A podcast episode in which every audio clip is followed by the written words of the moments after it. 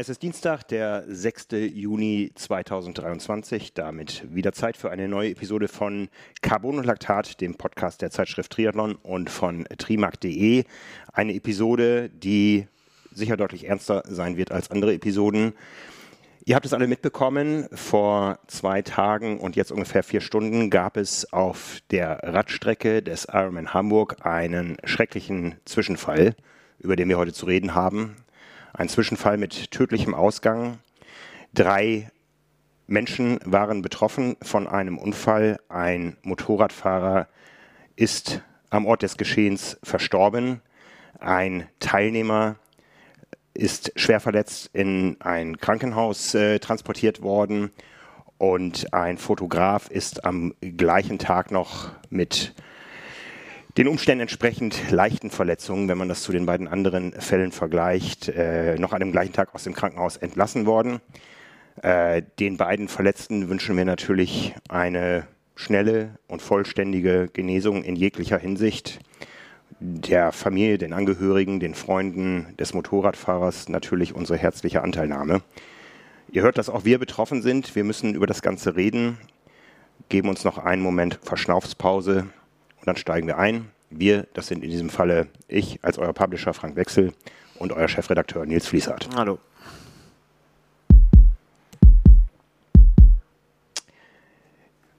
Der Werbepartner der heutigen Episode ist Saltstick.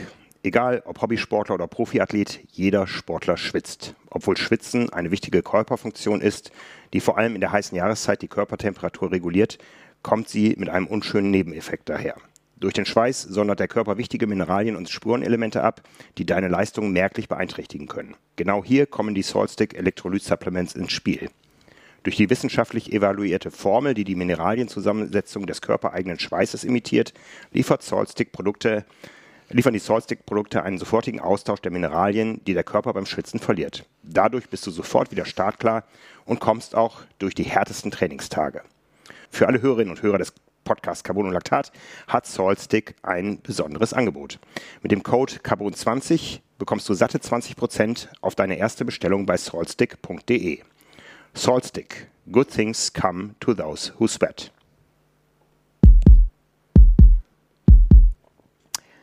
Ja, Nils, es ist zwei Tage her, dass auch wir eine Entscheidung treffen mussten, unsere Berichterstattung vom Ironman Hamburg, auf den wir uns sehr gefreut hatten, ja komplett zurückzufahren. Wir haben viele Fragen bekommen. Wann äh, kommt denn von euch was dazu? Wir haben den tragischen Zwischenfall vermeldet, aber haben uns bewusst die Zeit genommen, erst heute in aller Ausführlichkeit über die Dinge zu sprechen, die sich abgespielt haben.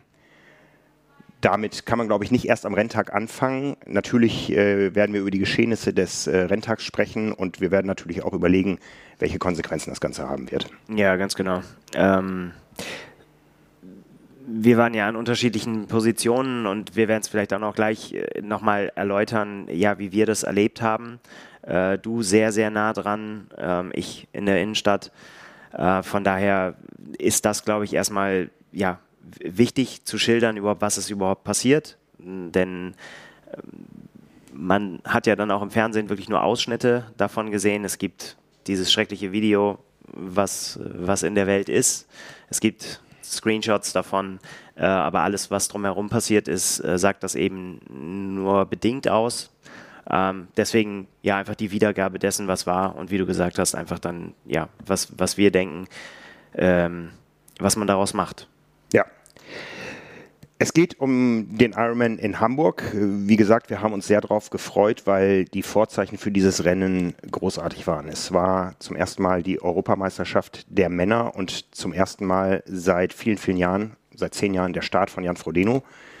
Auch der letzte Start für Jan Frodeno in Hamburg. Äh, ein Triathlonfest, auf das man sich aufgrund aller Vorzeichen wahnsinnig gefreut hat. Nicht nur wir, alle Age-Grupper, alle Profis, alle Beteiligten, die ganze Stadt ähm, was aber dann eine dramatische Wendung äh, erlebt hat. Ich würde mal relativ weit vorne anfangen. Der Ironman Hamburg hat zum sechsten Mal stattgefunden. Du hast ihn erlebt. Wie oft, wie oft hast du ihn insgesamt erlebt? Ähm, du, warst du immer da? Nein, ich war äh, zweimal, also ich war bei der ersten Ausgabe ähm, als Fotograf unterwegs. Ich war als, äh, oh, jetzt muss ich überlegen, zwei oder dreimal noch äh, danach nochmal als Fotograf unterwegs und dann einmal selbst gestartet und dann eben dieses Mal, ich glaube, ich habe ihn einmal verpasst, ums, kommt es hin? Ja. Ja. Ich glaube, ich habe ihn auch einmal verpasst. Das war das Jahr, wo du gestartet bist. Nein, und ja. den, den Duathlon habe ich verpasst. Da ja. war ich auch da. Ja. Ähm, 2017 gab es die Premiere des Ironman Hamburg, ein neues Event, auf das sich Hamburg wahnsinnig gefreut hat, auf das sich das Umland wahnsinnig gefreut hat. Es passiert mal etwas Neues. Damals, ich war am Start ähm, auf einer Strecke, die im Wesentlichen heute auch noch beibehalten ist beim Schwimmen und beim Laufen. Die Schwimmstrecke, ich erinnere mich damals noch mit einem Landgang versehen, der problematisch war. Ich erinnere mich an gebrochene Zehen. Ähm, den hat man eliminiert. Es ist eine große Runde. Die Laufstrecke ist äh, im Wesentlichen unverändert. Ja, man ist nochmal auf der anderen Seite lang gelaufen, an der Wechselzone und so weiter. Das gibt es halt nicht mehr. Dieses, genau. Genau. Also schon auch noch Anpassungen vorgenommen. Ja. Die größte Änderung hat die Strecke beim Radfahren erlebt. Damals, als ich gestartet bin, sind wir durch die Speicherstadt, durch den Hafen, über die Köhlbrandbrücke hinausgefahren in äh, die Nordheide nach Niedersachsen, äh, haben dort eine große Schleife gedreht und äh, sind dann, ich weiß es gar nicht mehr, über, über Harburg irgendwie zurück in die City geführt worden, um auf eine zweite Runde zu gehen. Es gab zwischendurch andere Modelle. Ich glaube, es gab noch einmal die Köhlbrandbrücke. Ähm, es gab andere Modelle, teilweise mit drei Runden sogar, ja. als der Kurs etwas kompakter gehalten wurde aus Pandemiegründen. Ähm, und äh, in diesem Jahr war die Strecke, glaube ich, ähnlich wie im letzten Jahr. Ja. Ähm, sie beginnt mit einer Schleife durch die City, durch ähm, markante Punkte wie die Reeperbahn, die Elbchaussee, äh, den Fischmarkt äh, vorbei an der Speicherstadt und Elbphilharmonie zurück zum Bahnhof, äh, in dessen Nähe ja die Wechselzone stattfindet. Das ist so der erste Teil einer Strecke, die ich mal in drei Abschnitte teilen würde.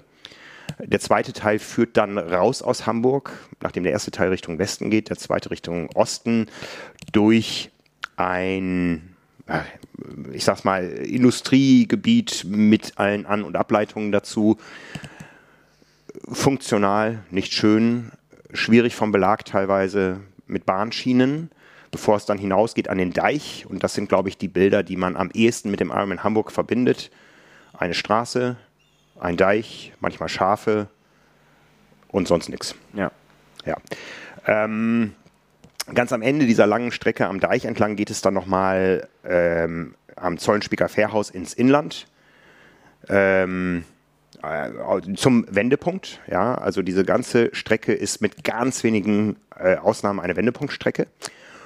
Und ähm, auf diesem letzten Stück zum Wendepunkt gab es auch eine Baustelle. Wir waren beide beim Profi-Briefing, wo gesagt wurde, da ist absolute, äh, absolutes Überholverbot. Es ist eine äh, nur in einer Linie zu durchfahrene Strecke und liebe Profis, wenn vor euch ein Age-Grupper da lang fährt mit 10 km/h, dann bleibt ihr mit 10 km/h dahinter. Da wird kein Überholvergang geduldet. Ja. ja?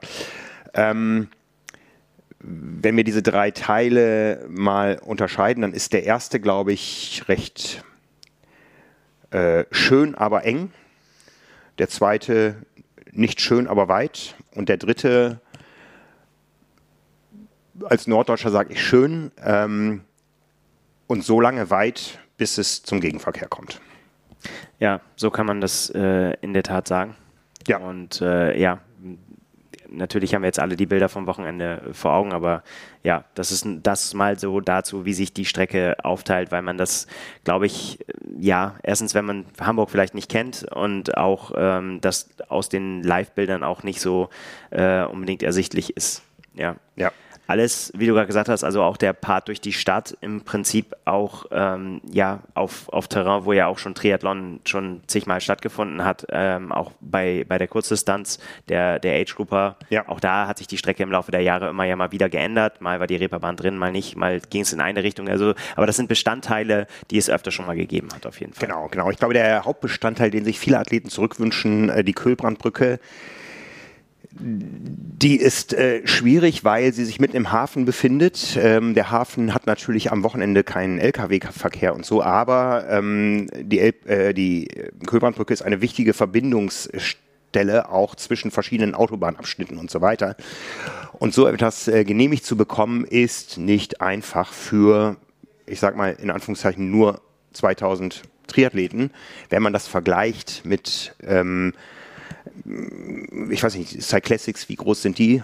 Das waren mal über 20.000 Fahrradfahrer ja, auf jeden Fall. Ja, ja. Ähm, das hat ganz, ganz, ganz viele ähm, Anforderungen und damit sind wir so bei einem, bei einem grundsätzlichen Problem, was der Triathlon-Szene zunehmend begegnet, wenn wir hören, was äh, Veranstalter uns berichten, wie schwierig das ist, eine Strecke überhaupt genehmigt zu bekommen. Mit teilweise ähm, langen, langen äh, Prozessen, die im schlimmsten Fall zu sowas führen wie in Dresden, wo wenige Tage vor dem Rennen auf einmal gesagt wird, wir haben es final nicht hinbekommen, wir waren guter Hoffnung.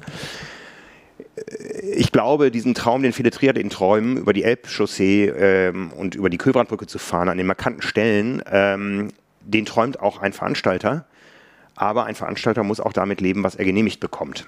Ja, und da möchte ich einmal so ein bisschen in die, in die Geschichte eingreifen oder zurückblicken. Äh, ich fand diese erste ähm, Strecke, die ich damals äh, selber fahren durfte, durch die Nordheide, ich bin da nicht so ein Fan der Region, aber ähm, die war gut machbar für uns Teilnehmer, aber nicht für die Anwohner. Damals äh, war es so, dass sich die Cyclassics und äh, der Ironman Hamburg innerhalb von zwei Wochenenden abgespielt haben, hintereinander.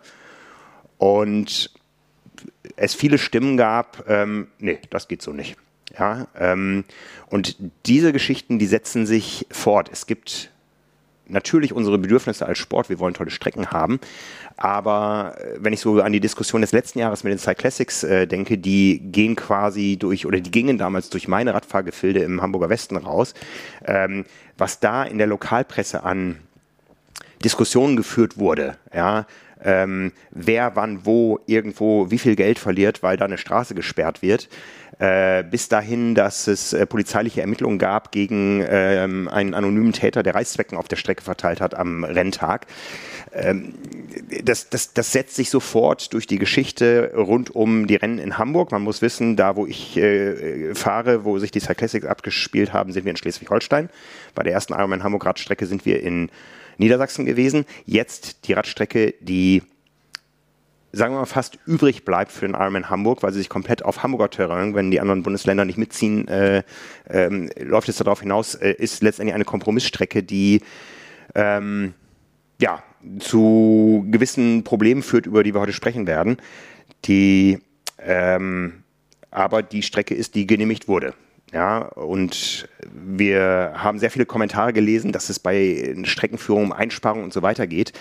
Äh, da würde ich schon mal einmal sagen, nein, ganz viele Menschen wünschen sich eine andere Strecke, aber das ist die Strecke, mit der wir hier am Wochenende leben mussten. Leben mussten. Ja, genau. Letztendlich, äh, letztendlich ist es so, ja.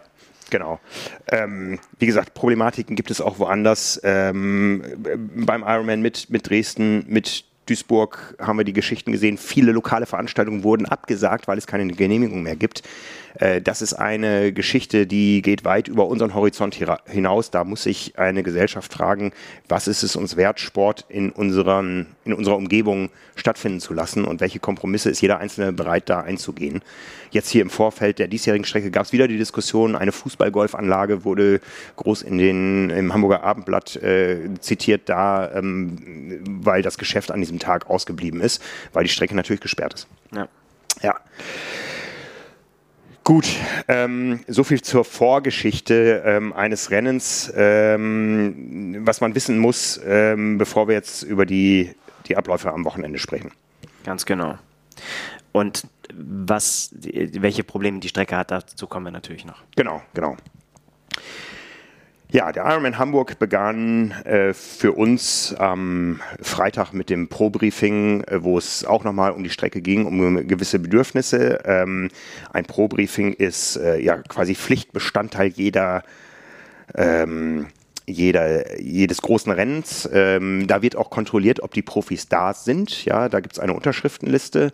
Genauso gibt es für Age Grouper ein Briefing, aber das lässt sich nicht kontrollieren, ob sie wirklich alle da sind. Ähm, ich war dabei oder wir waren dabei, weil wir eigentlich da unsere Rennprognose machen wollten kurz vorher, die wir dann an einen anderen Ort verlegt haben, weil es zu laut war. Aber ähm, diese Briefings äh, für die Teilnehmer gibt es, wo auf Besonderheiten der Streckenführung hingewiesen wird, wie zum Beispiel diese engen Passagen mit Baustellen, die ähm, äh, zu Schwierigkeiten führen können, wo man einfach die Beteiligten warnt. Ja.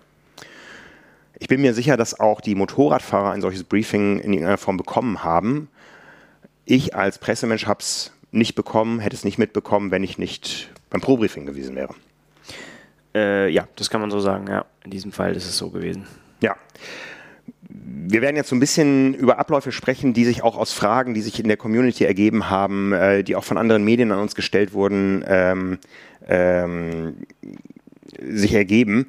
Ähm, und müssen über das reden, was äh, uns betrifft, was äh, letztendlich die, das Thema Motorräder auf der Strecke betrifft. Und da würde ich gerne mal so ein bisschen in die Abläufe eingehen. Ja, genau, weil ich glaube, das ähm, haben wir ja schon mal drüber gesprochen, wer die Folge gehört hat, als es um, äh, um das Thema geht, was uns dann in Rot erwarten wird, ähm, die zu einer Lösung gekommen sind, wo sie gesagt haben, es wird keine Fotografen-Motorräder auf der Strecke geben, sondern nur den Livestream und die Kampfrichter. Äh, möchte ich kurz korrigieren, keine externen Medienschaffenden, weil das ja. ist ein ganz wichtiger Punkt. Ja. Genau. Das sind eben nicht nur Fotografen. Mhm. Genau. Ja. ja. Man guckt dann halt doch oft aus seiner eigenen, genau, äh, genau. aus seiner eigenen Brille darauf. Genau. Ähm, ja, aber du warst der Mann auf dem Motorrad in diesem Fall bei uns, deswegen erzähl du doch einfach mal, wie, wie der Ablauf war. Genau, das sind ähm, Abläufe, die in vielen Teilen ähnlich sind, in manchen Teilen aber auch anders. Es beginnt ja immer mit äh, der Akkreditierung für ein Event. Es gibt ähm, unterschiedlich intensive Akkreditierungsverfahren. Ich sage mal so, dass das intensivste ist sicher das für Olympische Spiele. Ich ähm, weiß nicht, ob es äh, bei anderen Events der Größenordnung wie einer FIFA-Fußballweltmeisterschaft ähnlich ist oder so, aber ähm, nur um ein Beispiel mal zu nennen, der Akkreditierungsschluss für die Olympischen Spiele 2024 war im November 2022. Ja. ja ähm, nicht namentlich, sondern ähm, dass die Medien ihre ähm, Anmeldung abgeben, in dem Fall beim DOSB und dann wird geschaut, wer ist das, welche Reichweite haben die, ähm, und dann wird ein Ranking erstellt und dann wird festgestellt, wir haben vom IOC so und so viele Plätze in verschiedenen Kategorien. Das wird dann unterschieden nach ähm, Fernsehen, Fernsehtechnikern, äh, Printpresse und Fotografen. Ja, und dann werden in diesen Kategorien Rankings erstellt und dann werden, wird vom IOC eine Quote festgelegt und äh, dann wird anhand dieses Rankings ähm, eine äh, Einladung ausgesprochen, mehr oder weniger, und eine Warteliste erstellt für mögliche Absagen. Ja. Und äh, so dass man da als Medium relativ frühzeitig weiß, woran man ist und ähm, welche Möglichkeiten man hat, ob man nun eine Fotoakkreditierung hat oder eine Textakkreditierung oder beides und so weiter. Und äh, es kommt dann irgendwann sehr viel später zu einer namentlichen Akkreditierung, die, äh, die, die läuft demnächst, aber ähm, das ist, äh, ich sag mal so, dieser Maximalprozess. Dann haben wir Rennen, wo ein Akkreditierungsschluss, ich sag mal, drei Wochen im Vorfeld ist, wo es teilweise ähm, die Möglichkeit gibt, Presseausweise hochzuladen, ähm, unterschiedlich ausführliche Formulare auszufüllen ähm, oder eben kurzfristige Akkreditierungen. Es gibt äh, Veranstaltungen, wo eine nachträgliche Akkreditierung ausgeschlossen ist, weil man einfach von Veranstalter seine Seite seine, seine Hausaufgaben im Vorfeld machen will. Es gibt aber auch Veranstaltungen, wo man am Tag äh, des Geschehens noch zum Pressezentrum, Presseschreibtisch, was auch immer geht und sich seine Akkreditierung abholt. Ja, ja. Das ist die, quasi die komplette Bandbreite. Die komplette Bandbreite, ja. In diesem Fall ähm, gibt es ein standardisiertes Formular von Ironman für alle Rennen, die nicht Weltmeisterschaft sind. Ja, und wir wissen, wie kompliziert dieser Akkreditierungsprozess für die Ironman-Weltmeisterschaften und die Ironman 73-Weltmeisterschaften ja. ist. Ja, auch mit sehr vielen Uploads. Das hat äh, sicher auch mit rechtlichen Rahmenbedingungen in den USA zu tun. Ähm, in den USA ähm, ich, ich, glaube schon, dass unsere Namen da mit irgendeiner Liste abgeglichen werden, weil wir auch Passfotos hochladen müssen und Passnummern und so weiter. Ja, wir wissen äh, äh, seit äh, äh ich bin ja schon ein paar Jahre dabei, ich war schon vor dem 11. September 2001 dabei, da ist es einmal verschärft worden und es ist dann nochmal massiv verschärft worden nach dem Anschlag auf den Boston-Marathon. Ja. Ja, ähm, Jetzt in, im, im, Fall aller anderen Rennen gibt es äh, ein Akkreditierungsformular von Ironman mit einem riesigen Drop Dropdown, wo man sich quasi sein, äh, sein Rennen dann anklickt und es gibt immer die gleichen wenigen Fragen nach Name, Vorname, Medium, ähm, äh, Handynummer, E-Mail-Adresse und der Frage Presse, Motorrad, ja oder nein, Boot, ja oder nein. So ist es. So ist es. Genau, und äh, der Outcome äh, kann halt sehr unterschiedlich sein. Ne? Also, ähm, und auch um das jetzt nicht nur auf Ironman zu begrenzen, ist halt eben diese, diese Anfrage und man kann den Wunsch hinterlegen, dass man, was man machen möchte, weil, äh, wie, wie man, ja, ob man eben äh, einen Platz auf dem Motorrad möchte oder, äh, oder nicht. Äh, und das ist aber dass man es möchte, ist aber nie eine Garantie dafür, dass man es auch bekommt. Ja. Ähm, manchmal bekommt man es früher zugesagt, manchmal bekommt man das äh, erst am Tag vor dem Rennen quasi gesagt, äh, ihr könnt ein Motorrad haben, ja oder nein. Äh, es gibt dann tatsächlich äh, Szenarien, wo wir äh, unsere Motorradfahrer vorher kennenlernen, wo wir äh, Papierkram unterschreiben müssen, worauf mhm. Haftungsausschlüsse und so weiter ähm, und wo, wo wir einfach uns auch verpflichten, dass wir uns benehmen. Äh, alles diese, diese Dinge, dass wir keinen Einfluss nehmen und so weiter und so fort. Äh, es gibt Briefings bei manchen Rennen und bei manchen gibt es das eben nicht. Ja. Ähm, ich nenne da mal wieder das Extrembeispiel, Ironman Hawaii. Ähm, da gibt es verpflichtende Briefings, äh, früher sogar noch mit Fahrpraxis. Ja, da mussten wir immer noch zum Old Airport kommen. Ähm, diese Fahrpraxistrainings gibt es weiter. Nicht für in der Kombination mit uns äh, medienschaffenden Fotografen, sondern äh, für die Fahrer. Ähm, man hat da eine professionelle Organisation, die man anheuert dafür. Früher waren das Ausbilder der Highway Patrol von, aus Kalifornien, die rübergeflogen sind, die gesagt haben, ich war immer bei den Briefings dabei, egal wie gut ihr als Motorradfahrer seid, wir garantieren euch, wenn ihr durch unsere Schulung von zwei Stunden morgen am Old Airport durch seid, ihr werdet so viel mehr gelernt haben. Und das haben alle Fahrer bestätigt. Das ist ähm, höchstes Level an Sicherheitsanforderungen. Und äh, auch da natürlich Papierkram, äh, Anforderungen an Ausrüstung, ähm, wobei die jetzt auch nicht sonderlich tief geht. Äh, Helm ist klar und äh, auf Hawaii wird immer noch eine lange Hose vorgeschrieben. Ja, ja ähm, das gab es jetzt hier in Hamburg auch nicht. Also was ich anhatte, war relativ egal. Ähm, es wurde nur im Pressezentrum gefragt, hast du einen eigenen Helm, sonst steht da die Kiste, nimm noch einen mit. Ja, ähm, was man einerseits als Service sehen kann, andererseits äh, vielleicht auch so ein bisschen als Teil des Problems erkan er erkennen kann. Ähm, es gibt also auch die Möglichkeit, dass da Leute aufs Motorrad gehen, die da noch nie gesessen haben, weil sie und deswegen vielleicht auch keinen Helm haben. Ja. ja. Ähm, in Hamburg gab es eine Motorradstaffel, wobei der Begriff Staffel da vielleicht ein bisschen zu hoch äh, hängt. Es gab 50 Motorradfahrer. Ähm, und die Zuweisung der Mitfahrer zum Motorrad hat nach dem zweiten Wechsel stattgefunden. Ja, die standen also neben der Wechselzone in einer Seitenstraße und ähm, man ist da hingegangen und äh, hat dann sich quasi ein Motorrad ausgesucht oder mit Hilfe des äh, äh, eines Zuständ einer zuständigen Person des Veranstalters ähm, wurde man da irgendwie koordiniert. Da wird natürlich immer darauf geachtet, dass nicht ein äh, ein, äh, ein, ich sag mal, 100 Kilogramm äh, Fotograf auf einem 60, äh, auf einem kleinen Motorrad mit einer 60 Kilogramm Fahrerin sitzt. Das geht hundertprozentig schief. Also da gibt es schon gewisse Anforderungen, dass das Ganze matcht. Es gibt auch äh, verschiedene Anforderungen der Medienschaffenden. Ähm, die teilweise rückwärts sitzen wollen, was äh, voraussetzt, dass es ein Topcase gibt, äh, dass man dann quasi rückwärts sitzend vor dem Bauch hat. Ähm, ja, ganz, ganz unterschiedliche Dinge. Ähm, aber wie gesagt, in diesem Falle äh, erst mit einer akuten Entscheidung, während das Rennen schon lief, wo man dann ja auch raus möchte, ähm, an, am Ort des Geschehens. Ja, ganz genau. Also da bist du jetzt schon dabei, wie es hier stattfindet, äh, mhm. um das klar zu sagen. Es gibt auch tatsächlich, ähm, also sowohl bei Ironman als auch bei Challenge-Rennen, ähm, Challenge Rot natürlich das größte Rennen, äh, wo es äh, deutlich mehr darum gibt, wo klar ist schon vorher, es muss auf jeden Fall Papiere unterschrieben werden, bevor man überhaupt auf ein Motorrad steigen darf. Ja. Äh, es ist ganz wichtig, dass man, sein, dass man sich mit seinem Motorradfahrer am Tag vorher schon trifft, dass man sich austauscht. Äh, was will man? Wie bewegt man sich? Mhm. Wie gesagt. Ähm, und das gilt aber eigentlich immer, wenn es eine Einweisung gibt, ist ganz klar, der Motorradfahrer ist der Captain auf dem Boot und der sagt an, wie sich bewegt wird. Ja. ja also natürlich äh, können wir als Beifahrer sagen, wir hätten es gern so und so und wir würden gern das und das und das machen, aber die letzte Entscheidung, was gemacht wird, trifft immer der Motorradfahrer.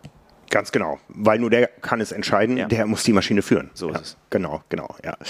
Ähm, ich, äh, es war also schon in diesem Moment, ich würde mal sagen, etwas unkoordiniert äh, im Vergleich zu dem, was wir sonst kennen. Ja, also. Ja, das kann man so sagen. Das kann man so sagen. Ne? Ähm, ähm, ich möchte ein anderes Beispiel nennen. Ähm, ich habe eben neben dem Häkchen fürs Motorrad auch ein fürs Boot genannt, äh, gesetzt.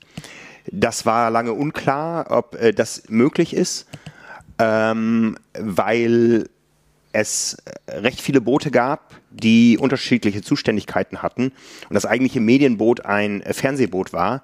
Die Fernsehleute wollten aber nicht so gerne, dass da auch ein Fotograf dabei ist. Ich bin dann letztendlich gelandet auf einem Boot, was ähm, auf dem Weg vom Start bis zu der Brücke, ich glaube, die Bilder vom Ironman Hamburg, die kennt jeder, das sind so 500 Meter vielleicht. Ja, vielleicht wäre sogar ein bisschen mehr, aber ja. ja, ja. Oder, oder 800, glaube ich. Ich glaube, es mhm. gab mal ein Ruderrennen da über 800 Meter. Ähm, ähm, was auf dem Stück auf und ab patrouilliert ist, um zu gucken, äh, sind die Schwimmer safe. Ja, und äh, ich war also auf diesem Boot, bin da zweimal mit auf und ab patrouilliert. Ähm, da gab es äh, den Bootsführer, da gab es äh, zwei Leute, die nur aufs Wasser geguckt haben. Und ich weiß noch, da, da rief dann die eine, äh, Vorsicht, da ist jemand, der hustet. Ne? Und dann wurde sofort geguckt, dass man da näher rankommt und er hat dann gezeigt, ich bin okay, ich schwimme weiter. Ja, also das ist, ähm, das war dann letztendlich ein Sicherheitsboot. Aber was ich, was ich eigentlich sagen wollte, das, was ich erlebt habe, bis ich auf dieses Boot gegangen bin, war ein, eine höchst professionelle, koordinative, durch ähm, Befehlsketten strukturierte ähm, äh, Ablaufgeschichte mit klaren Kommandos für, äh, ich sag mal, einfache Dinge, jetzt aus meiner Sicht einfache Dinge wie Ablegemanöver. Ja, das waren Wasserwacht und DLRG, die ähm, wahrscheinlich ähnlich wie eine Feuerwehr agieren, wo es ganz klar gibt, äh, ganz klare Absprachen gibt, wer hat was zu sagen und wer gibt das Kommando und alle anderen äh, handeln danach, weil sie eben wissen, welche Kommandos wann wie wichtig sind und wie das funktioniert. Ja. Also ähm, auf dem Wasser muss ich sagen, das habe ich auch selten so strikt erlebt, wie es da war. Ja, das, da, das, da war ich beeindruckt. Ja, also ähm, da stelle ich mich dann auch als Fotograf zurück. Dann bin ich halt da, wo ich sein möchte. In dem Moment, wo der Profistart stattgefunden hat, den ich fotografieren wollte, gab es halt noch keine Schwimmer auf dem Stück. Das heißt, da konnten wir relativ dicht dran sein. Von daher war das äh, quasi eine Win-Win-Situation oder eine, eine, eine, Symbiose. Und ähm, als wir dann das zweite Mal zurückgefahren sind, äh, war es ein kurzer Abstecher nochmal bis an den Jungfernstieg und ich konnte runtergehen und fertig. Ne? Und dann haben die weiter ihre Aufgabe gemacht, die sie aber bis dahin auch genauso gemacht haben. Ja. ja. Mhm. Ja, ähm, wie gesagt, beim, beim Schwimmen ähm, gibt es natürlich immer die, diese, diese große Sorge, ähm, die wir kennen aus dem Triathlon, wenn bei einem Schwimmer etwas passiert, ähm, ist es äh, hochproblematisch, wenn nicht genug Augen drauf sind, ähm, das im richtigen Moment zu erkennen. Und äh, wenn jemand beim Schwimmen einen Zwischenfall hat, ist es äh, wahrscheinlicher, dass der nicht gut ausgeht, als wenn es auf der Laufstrecke passiert oder so, wo in der Regel ja wo, wo solche Zwischenfälle besser erkennbar sind. Ja? ja. Egal, ob es durch andere Athleten ist, durch Zuschauer und so weiter, da kann man schneller helfen. Den Schwimmer muss man natürlich erstmal erstmal bergen und rausbekommen, bis man ihm wirklich helfen kann. Und diese tragischen Vorfälle, die kennen wir alle. Von daher ist das völlig äh, richtig und korrekt, da so viel äh, Wert auf die Sicherheit zu legen. Hm? Ja, und ähm, ja, ein Unterschied auch noch zu dem, was eben danach passiert auf der Strecke, ist halt, dass beim Schwimmen, wenn es da zu Vorfällen kommt, eigentlich in der Regel immer ja, der Mensch mit den äh, Bedingungen, also sprich entweder mit seinen gesundheitlichen oder mit dem Wasser oder mit Trainingszustand oder was auch immer dazu Schwierigkeiten führen kann, aber mir ist jetzt kein, kein Fall bekannt, wo das von, wo von außen quasi es Probleme gemacht hätte. Genau, genau so eine Organisation wie die Wasserwacht und äh, die DLRG, die natürlich äh, Tag für Tag äh, dafür im Einsatz sind, ähm, Menschen zu schützen und äh, Dinge zu ermöglichen. Ich habe mal länger gesprochen mit jemandem, äh, der seinen Jahresurlaub dafür aufgebracht hat, um zwei Wochen auf Föhr auf dem DLRG-Turm zu stehen. Ja, freiwillig, ehrenamtlich. Eine solche Organisation die gibt es fürs Thema Radfahren und Laufen natürlich nicht unbedingt. Ja, da gibt es andere Organisationen, die angreifen. Aber eine, eine, eine Schwimmstrecke bei einem Ironman, die äh, ja irgendwo hin und zurück führt, äh, auch mit einer großen Kurve, die ist irgendwie zwei Kilometer lang. Eine, eine Radstrecke beim Ironman Hamburg ist äh, dann letztendlich 45 Kilometer lang. Ähm, bei, einer, bei einer Wendepunktstrecke. Ähm, das zu überwachen sind andere Dinge. Aber bei aller Koordination und Zuständigkeit, die ich gesehen habe für die, für die Sicherheit beim, äh, beim Schwimmen, ähm, da muss man doch sagen, gab es dann einen, einen starken Abfall zu dem, was äh, sich auf der Radstrecke abgespielt hat. Genau, vielleicht kannst du uns jetzt einfach mal äh, durch die Radstrecke mitnehmen, was da deine, deine Eindrücke waren von dem Moment, wo du dann eben aufs Motorrad gestand, äh, gestiegen bist. Genau. Ähm, ich kannte die Streckenführung. Ähm, bin ja Hamburger, war oft genug auf der Kurzdistanz hier unterwegs, als Athlet, auch schon als Fotograf. Ähm, wo das Ganze lang führt, das wusste ich. Was ich nicht wusste und wo ich mich im Nachhinein auch frage, hätte ich es hinterfragen müssen, ähm, ist, wie viel Platz steht denn da zur Verfügung? Also es war schon auf den ersten Kilometern äh, sehr schwierig, sehr eng von der Streckenführung her. Zumal man ja weiß, dass in einem Elitefeld die Leistungsdichte bei dem Starterfeld, was wir hier in Hamburg äh, gesehen haben, sehr hoch ist und äh, da niemand alleine erstmal vorwegfährt. Also ähm, das war ja eine Gruppe, ich würde jetzt sagen so zehn Athleten, die sich relativ schnell gefunden hatten, die live im Fernsehen waren. Und das ist ein Thema, das wird uns begleiten gleich bei vielen Dingen, die wir besprechen. Ähm, wo es also schon mal relativ eng war in Verbindung mit ähm, einer Streckenabsperrung, die eben auch teilweise aus Zäunen bestand, wo es einfach dann auch äh, physische Barrieren gibt. Das ist ja nicht so, dass man dann irgendwie auf eine andere Fahrbahn ausweichen kann oder so, sondern ja. da ist es eng. Und da muss ich für mich sagen, ähm, in der Selbstkritik hatte ich nichts zu suchen. Ähm, ich war da auch irgendwo mit dazwischen. Ich erinnere mich an einen Florian Angert, der den Kopf geschüttelt hat. Er war nicht der Einzige, der den Kopf geschüttelt hat. Das war einfach zu eng, aber man war da auf einmal in einer Situation drin, wo ähm, man nicht sein wollte, wo man nicht rauskam.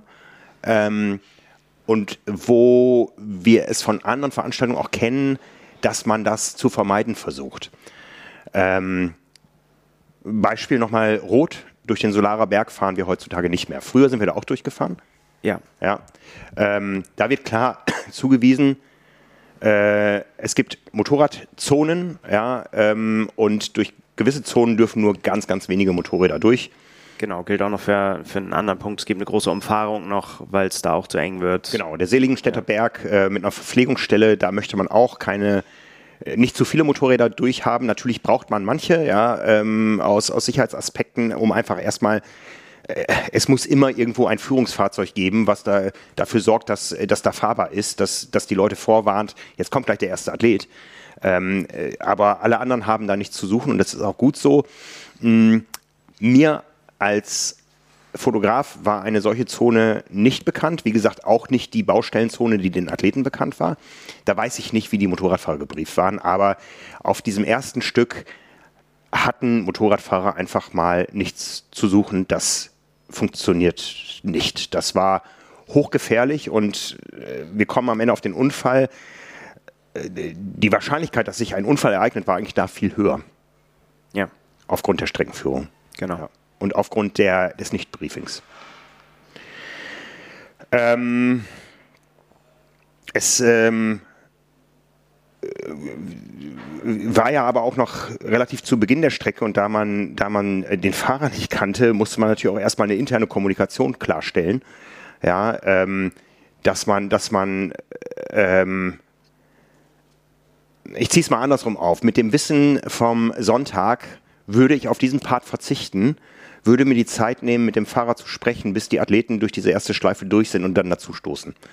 Hinterher ist man immer schlauer. Das sind äh, ganz, ganz viele Menschen geworden am Wochenende. Es gibt auch die, die vorher schlauer waren, aber ähm, man muss ja auch so seine eigenen Schlüsse daraus ziehen. Also äh, das würde ich definitiv heute anders machen.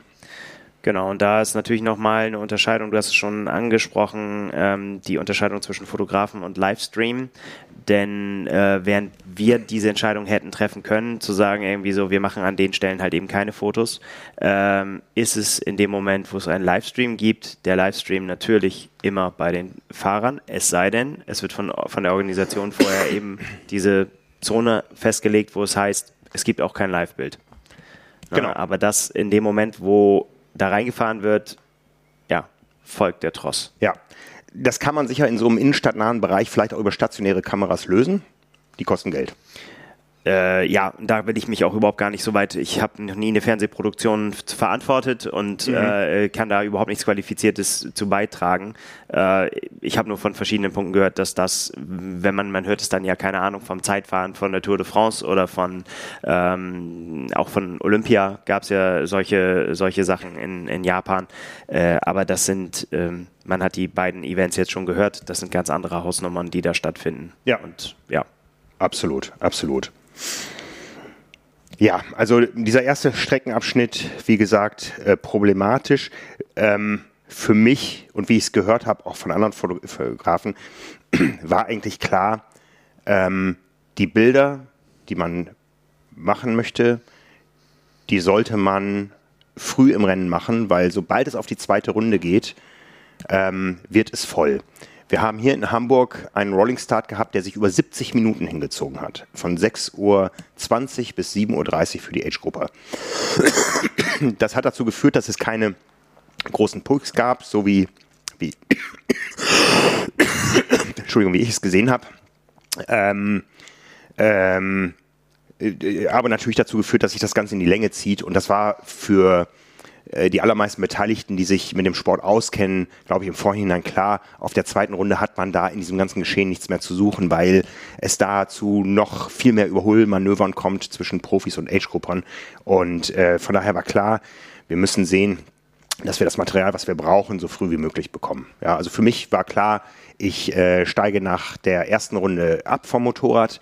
Ähm, wir hätten das Motorrad intern weitergegeben, um Punkte anzufahren, um noch Age-Grupper zu fotografieren ähm, aber nicht mehr für die Elite-Berichterstattung. Ja. Genau, und um nicht dran zu bleiben an genau. irgendwas, sondern um halt, ähm, ja, wie gesagt, punktuell anzuhalten und sich durchs Feld zu bewegen. Genau. Zweiter Streckenabschnitt, äh, raus durch äh, das Industriegebiet oder die, die, die Ausfallstraßen zunächst, äh, raus an den Deich. Ähm, die Problematik eigentlich nicht viel besser. Ich erinnere mich an Bilder, die ich gesehen habe von einem schimpfenden Jan Frodeno, der auf einem Motorrad fast aufgefahren ist. Ähm, das, das war alles in, in diesem Bereich. Und ähm, ich habe mich dann und, äh, und nicht als einziger aus, äh, aus der Erfahrung, die ich, die ich gleich erzählen will, mich dann entschieden, ähm, ich muss hier weg, ich möchte raus an den Deich äh, und da irgendwo mich stationär hinstellen, um, um äh, das Feld zu fotografieren, weil es ist hier noch eng. Wir sind noch in der Stadt, die Straßen wurden dann zwar breiter, aber es gab immer wieder Turns und so, äh, wo, wo ich nicht hingehörte und habe dann meinem Fahrer gesagt, komm, wir fahren raus an den Deich und das, äh, da warten wir dann. Ich war nicht der Einzige, denn äh, wir sind vorgefahren und äh, dann kam es zu einem kleinen Unfall der mir wahrscheinlich als größtes in Erinnerung geblieben wäre, wenn nicht äh, Schlimmeres passiert wäre danach. Ich bin selbst ähm, in einen Crash äh, verwickelt gewesen mit äh, dem Fotografenkollegen und seinem Fahrer ähm, Petko Bayer. Und äh, Petko und sein Motorrad sind dabei äh, gestürzt. Äh, ich sag mal, wir sind uns im Nachhinein alle einig, dass die Schuld bei meinem Fahrer lag. Ähm, es gab unterschiedliche Anfahrten an eine ähm, mindestens 90 Grad äh, steile Kurve. Ja, es gab also eine, eine, einen Abknick von der, von der Hauptverkehrsrichtung in eine, in eine andere Straße. Und ähm, da haben wir uns nur leicht touchiert, aber eben so, dass äh, die Spiegel irgendwie aneinander hängen blieben und äh, ich das gar nicht gesehen habe, sondern erst äh, irgendwie gemerkt habe beim, beim Umgucken dann um die Kurve, dass die beiden anderen da gestürzt sind. Ähm, es war auch äh, noch ein weiteres Motorrad mit äh, Felix Rüdiger, mit dem Manager von Jan Frodeno, der die gleiche Idee hatte, ich fahre jetzt raus an den Deich ähm, vor Ort und äh, der hat sofort mit angepackt. Ähm, und ähm, äh, wir haben also dann die Situation da bereinigt, haben in dem Moment aber schon festgestellt, dass wir auch da mit unterschiedlichen Maschinen und unterschiedlichen Menschen zu tun hatten. Auch Petko hat seinen Fotografen, nein, seinen, seinen Motorradfahrer erst kurz vorher kennengelernt. Ähm, ja, da, da, sind dann auch ein bisschen Mentalitäten aufeinander gestoßen, aber das war unabhängig vom Renngeschehen. Äh, die, die, kamen erst sehr viel später vorbei, dann, weil wir eben schon auf dem Weg raus waren. Ja. ja. Und wie du es gerade gesagt hast, ähm, das nochmal vielleicht nochmal zur Erinnerung, aber da kommen wir später auf, äh, garantiert nochmal drauf, ist halt dieses, ähm, wir fahren nach vorne, ist immer unser Bestreben. Ja, also weil wir anders als die Live-Kamera ja nicht dazu verdonnert sind, äh, bei einem bestimmten Athleten zu bleiben, in dem Fall bei der Spitze oder bei der Verfolgergruppe oder wie auch immer der Auftrag des Live für das Live-Bild lautet. Das ist nicht unser Geschäft in dem Fall. Ähm, unser Geschäft ist, von hinten das Feld aufzufahren, von jedem Athleten ein Foto zu machen, für ein paar Sekunden neben ihm zu fahren und dann so schnell wie es geht, da wieder Land zu gewinnen, damit wir eben nicht ins Rennen greifen, eingreifen, keinen Windschatten bieten, außer für diese drei Sekunden, wo wir da sind und dann eben weiter zum nächsten, zum nächsten, zum nächsten. Und dann stößt man eben, und das wird noch Punkt, äh, wird noch Thema sein heute, stößt man irgendwann auf das Live-Bild und es bleibt einem nichts anderes übrig, als dort hinterher zu fahren oder an einer Stelle, wo es geht, zu überholen. Und das ist immer unser Bestreben, so schnell wie möglich da wegzukommen. Denn weder wollen wir im Live-Bild sein, noch wollen wir Windschatten bieten, sondern wir wollen ein Foto und dann wollen wir weg. Ganz genau, ganz genau. Das ist unser Bestreben als Fotografen und das habe ich auch, ähm, wir kommen nachher dazu, bei, bei allen anderen Triathlon erfahrenen Fotografen äh, gesehen, dass die ähnlich agiert haben. Ähm, ja, als wir uns alle wieder berappelt hatten und äh, auf der Straße am Deich waren, Nils und ich haben die Bilder eben durchgeguckt, dann haben wir eigentlich eine, immer eine ähnliche Konstellation ähm, gesehen rund um die Spitze. Die Spitze war da noch relativ äh, breit gefasst. Ich weiß jetzt gar nicht mehr, wann der Riss kam. Ähm, Im Moment des Unfalls, den wir später äh, besprechen werden, waren es noch sechs Profiathleten, die zusammen waren. Ähm, in diesem Fall waren es noch zehn, zwölf.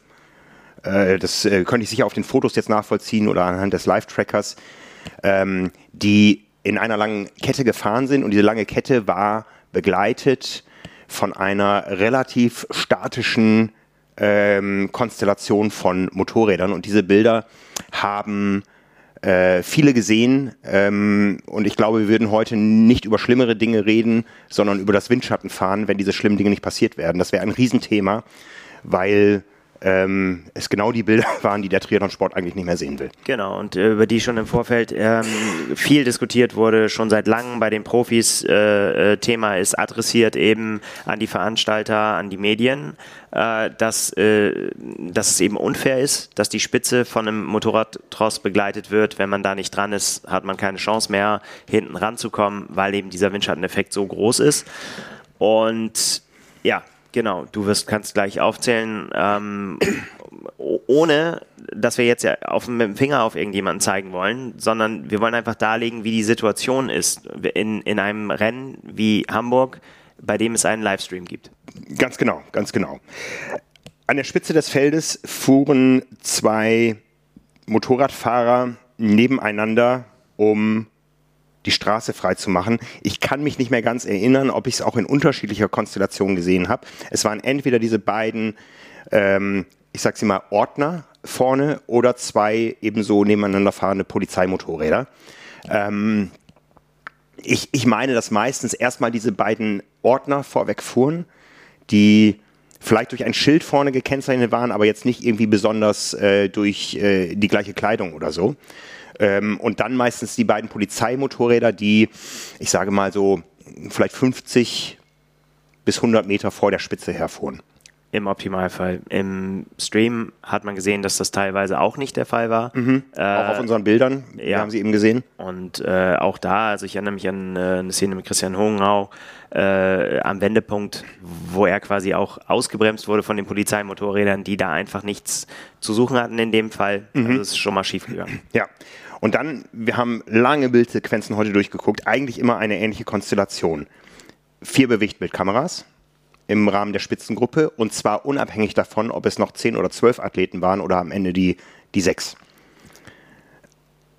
Ein ähm, Motorrad mit einem äh, Sozius, der eine Ironman Media Weste anhatte und die ganze Zeit ein Smartphone im Hochformat hielt, wo wir davon ausgehen, dass es äh, Ironman Instagram war. Da gibt es auch die entsprechenden Bildsequenzen das heißt, äh, fünf Medienschaffende für das, ich sag mal, Live-Bild und eigene Geschehen. Dazu ein Fotograf von Ironman, ein Kampfrichter und ein Fernsehmoderator. Das Ganze sind acht Motorräder. Ich sage mal aus der hauseigenen äh, Produktion äh, plus Live-Fernsehen. Ja. Ähm, acht Motorräder, die nur am Geschehen an der Spitze orientiert waren. Ja?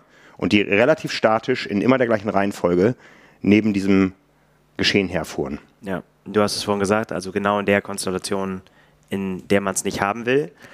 Ähm, ja, jetzt ist die große Frage, aber dazu kommen wir noch zu, der, dieser, zu dieser Diskussion. Nur nochmal, dass man das versteht. Auch da ist es halt so, das Live-Bild, was den Führenden filmt, bestimmt alles. Ja, also wenn das Motorrad sich entscheidet, auch ja, äh, unerwünschterweise neben dem Führenden zu fahren, denn eigentlich ist ja die Ansage, dass die Motorräder weiter vorne fahren müssen, deutlich Abstand haben sollen, um eben da nicht dem Führenden äh, den Windschatten zu bieten. Ähm, bleibt allen, die dahinter kommen, nichts anderes übrig, als hinter diesem Motorrad hinterherzufahren und dadurch ergibt sich halt diese Riesenwand. Ob gewollt oder nicht von den Leuten, die da jetzt drauf sitzen, kann ich jetzt in dem Fall nicht sagen. Ich weiß nur, dass ich auch schon Teil dieser Wand war und das absolut ungewollt, mir aber die Hände gebunden waren, weil man einfach diesen, diese Spitze nicht überholen kann. Und erst, recht, erst recht nicht, wenn es so eng wird, wie jetzt hier auf diesem Kurs. Genau, genau. Äh, das Ganze war ja noch ähm, äh, händelbar auf dem Hinweg raus zum Wendepunkt weil es da keinen Gegenverkehr gab. Die Straße war voll gesperrt, das heißt, man hatte äh, diese beiden Spuren komplett zur Verfügung. Diese beiden Spuren sind aber in den meisten Stellen der Strecke das, was da ist. Es gibt manchmal noch einen Radweg, der aber über eine Bordsteinkante höher liegt. Es gibt äh, teilweise einen Parkstreifen an äh, touristisch äh, interessanteren Locations wie dem Ortkartensee. Äh, da ist es dann ein bisschen breiter, aber grundsätzlich so insgesamt ist es diese zweispurige Straße. Auf der einen Seite der Deich, auf der anderen Seite oft ein Gefälle und äh, ja, die Marsch. Ja. Ne? Und in dem Moment, wo es rausging, war zwar diese Gruppe noch größer, aber es gab halt noch keinen Gegenverkehr. Ja, also da war das Agieren noch äh, etwas einfacher. Wie gesagt, aber nur aus Sicherheitsaspekt. Der Windschatteneffekt war zu der Zeit schon voll gegeben. Voll gegeben, ja. Und wie gesagt, äh, ein, ein permanenter Windschatteneffekt, weil sich an dieser Konstellation, wie ich sie eben geschildert habe, vier Bewegtbildkameras, ein äh, Social Media Mensch, äh, ein Kampfrichter, ähm, äh, ein, ein, Fotograf, der das Spitzengeschehen permanent festhalten musste. Daran hat sich nichts geändert. Ja? Und ich ähm, habe jetzt keinen Einblick mehr, wie es auf der zweiten Runde dann war. Ähm, aber das war eine eine Konstellation, die immer da war. Ich weiß auch nicht, was passiert wäre, wenn jetzt ein einzelner Athlet äh, ausgerissen wäre nach vorne oder die anderen nicht mehr mitgekommen wären, wie viele da bei dem Einzelnen geblieben wären. So wie ich es gehört habe, gab es äh, immer wieder Umschnitte zwischen dem ersten und zweiten Athleten, die zehn Meter auseinander waren, aber ja. jeder eine Kamera neben sich hatten. Ja. Ja, also ähm, das, das war die Konstellation da draußen. Ja. Und dann ging das also in dieser, in dieser Kettung weiter Richtung Zollenspieker Fairhaus. Und ähm, dort äh, schon auf dem Stück dahin war für uns klar, äh, wir müssen, wir müssen immer wieder Fotospots finden, was natürlich auch damit zu tun hatte, dass wir an diesem ganzen Geschehen vorbei mussten, was das eben aus, aus Sicherheitsgründen noch hergegeben hat, weil wir zwei Fahrspuren hatten. Ja, also da, da gab es noch diesen Platz. Ja, und ich habe anhand meiner Fotos gesehen, dass ich äh, auf dem Stück äh, dreimal wohl am ganzen Pulk vorbei bin, um ähm, zu warten, Fotos zu machen, hinterher wieder aufzusteigen, eine Situation abzupassen, wo man vorbeifahren konnte und das Ganze wieder und wieder zu machen. Ähm, Natürlich habe ich auch beim Überholen versucht, immer noch mit unseren aktuellen schnellen Kameras mit gutem Autofokus geht das ja, während des Überholvergangs Fotos zu machen. Ähm, das ist aber kein Unterschied, ob ich diese Fotos mache oder nicht. Der Fahrer hat in dem Moment die Kontrolle ich kann mich auf meine Arbeit konzentrieren in dem Moment. Ja. Aber das sind dann, das sind dann Sekundenbruchteile, die man an jedem Athleten quasi dran ist. Da entstehen dann bei, äh, ja, bei 30 Bildern in der Sekunde stehen, entstehen da auch schnell mal, schnell mal äh, 20 Fotos mit sich leicht verändernden Winkeln und im Optimalfall passt eins davon. Aber das sind keine F Fotos, die man, die man plant, ähm, die, äh, ja, das, das sind dann Dinge, die, die man mitnimmt, in Anführungszeichen. Ja, genau. Ne? Am Zollenspieker Fairhaus, da waren wir dann eben auch entsprechend vorher da. Ähm, da gab es dann auch äh, die erste Aussprache nochmal mit äh, unter, unter den Motorradfahrern äh, von Petco und mir und, und Petco und ich haben es kurz gesehen und sind da also auch zu Fuß dann in diese Strecke reingegangen, weil die auch gleich mit einer S-Kurve äh, begann. Wir waren vorher da und das Ganze Spitzenfeld ist da auch in dieser ganzen Konstellation reingefahren. Ich wusste auch nicht, wo genau diese Baustelle ist. Für mich stand fest, da fahre ich gar nicht erst rein. Ja. Ähm. Weil das eben im Vorfeld als eine mögliche kritische Passage ausgemacht äh, worden ist. Ja, aber auch nur, weil wir es aus dem Pro-Briefing wussten. Ja, für uns sonst nicht erkenntlich. Genau, äh, aus, aus keinem anderen Briefing. Genau, dann ähm, kam also das Feld irgendwann zurück. Es hatte sich schon ein bisschen zersetzt und äh, so wie ich es äh, gezählt habe dann, als, als wir dann wieder ähm, aufgefahren sind, ähm, waren es in dem Moment dann noch sechs Athleten, die ähm, quasi die Spitzengruppe gebildet haben.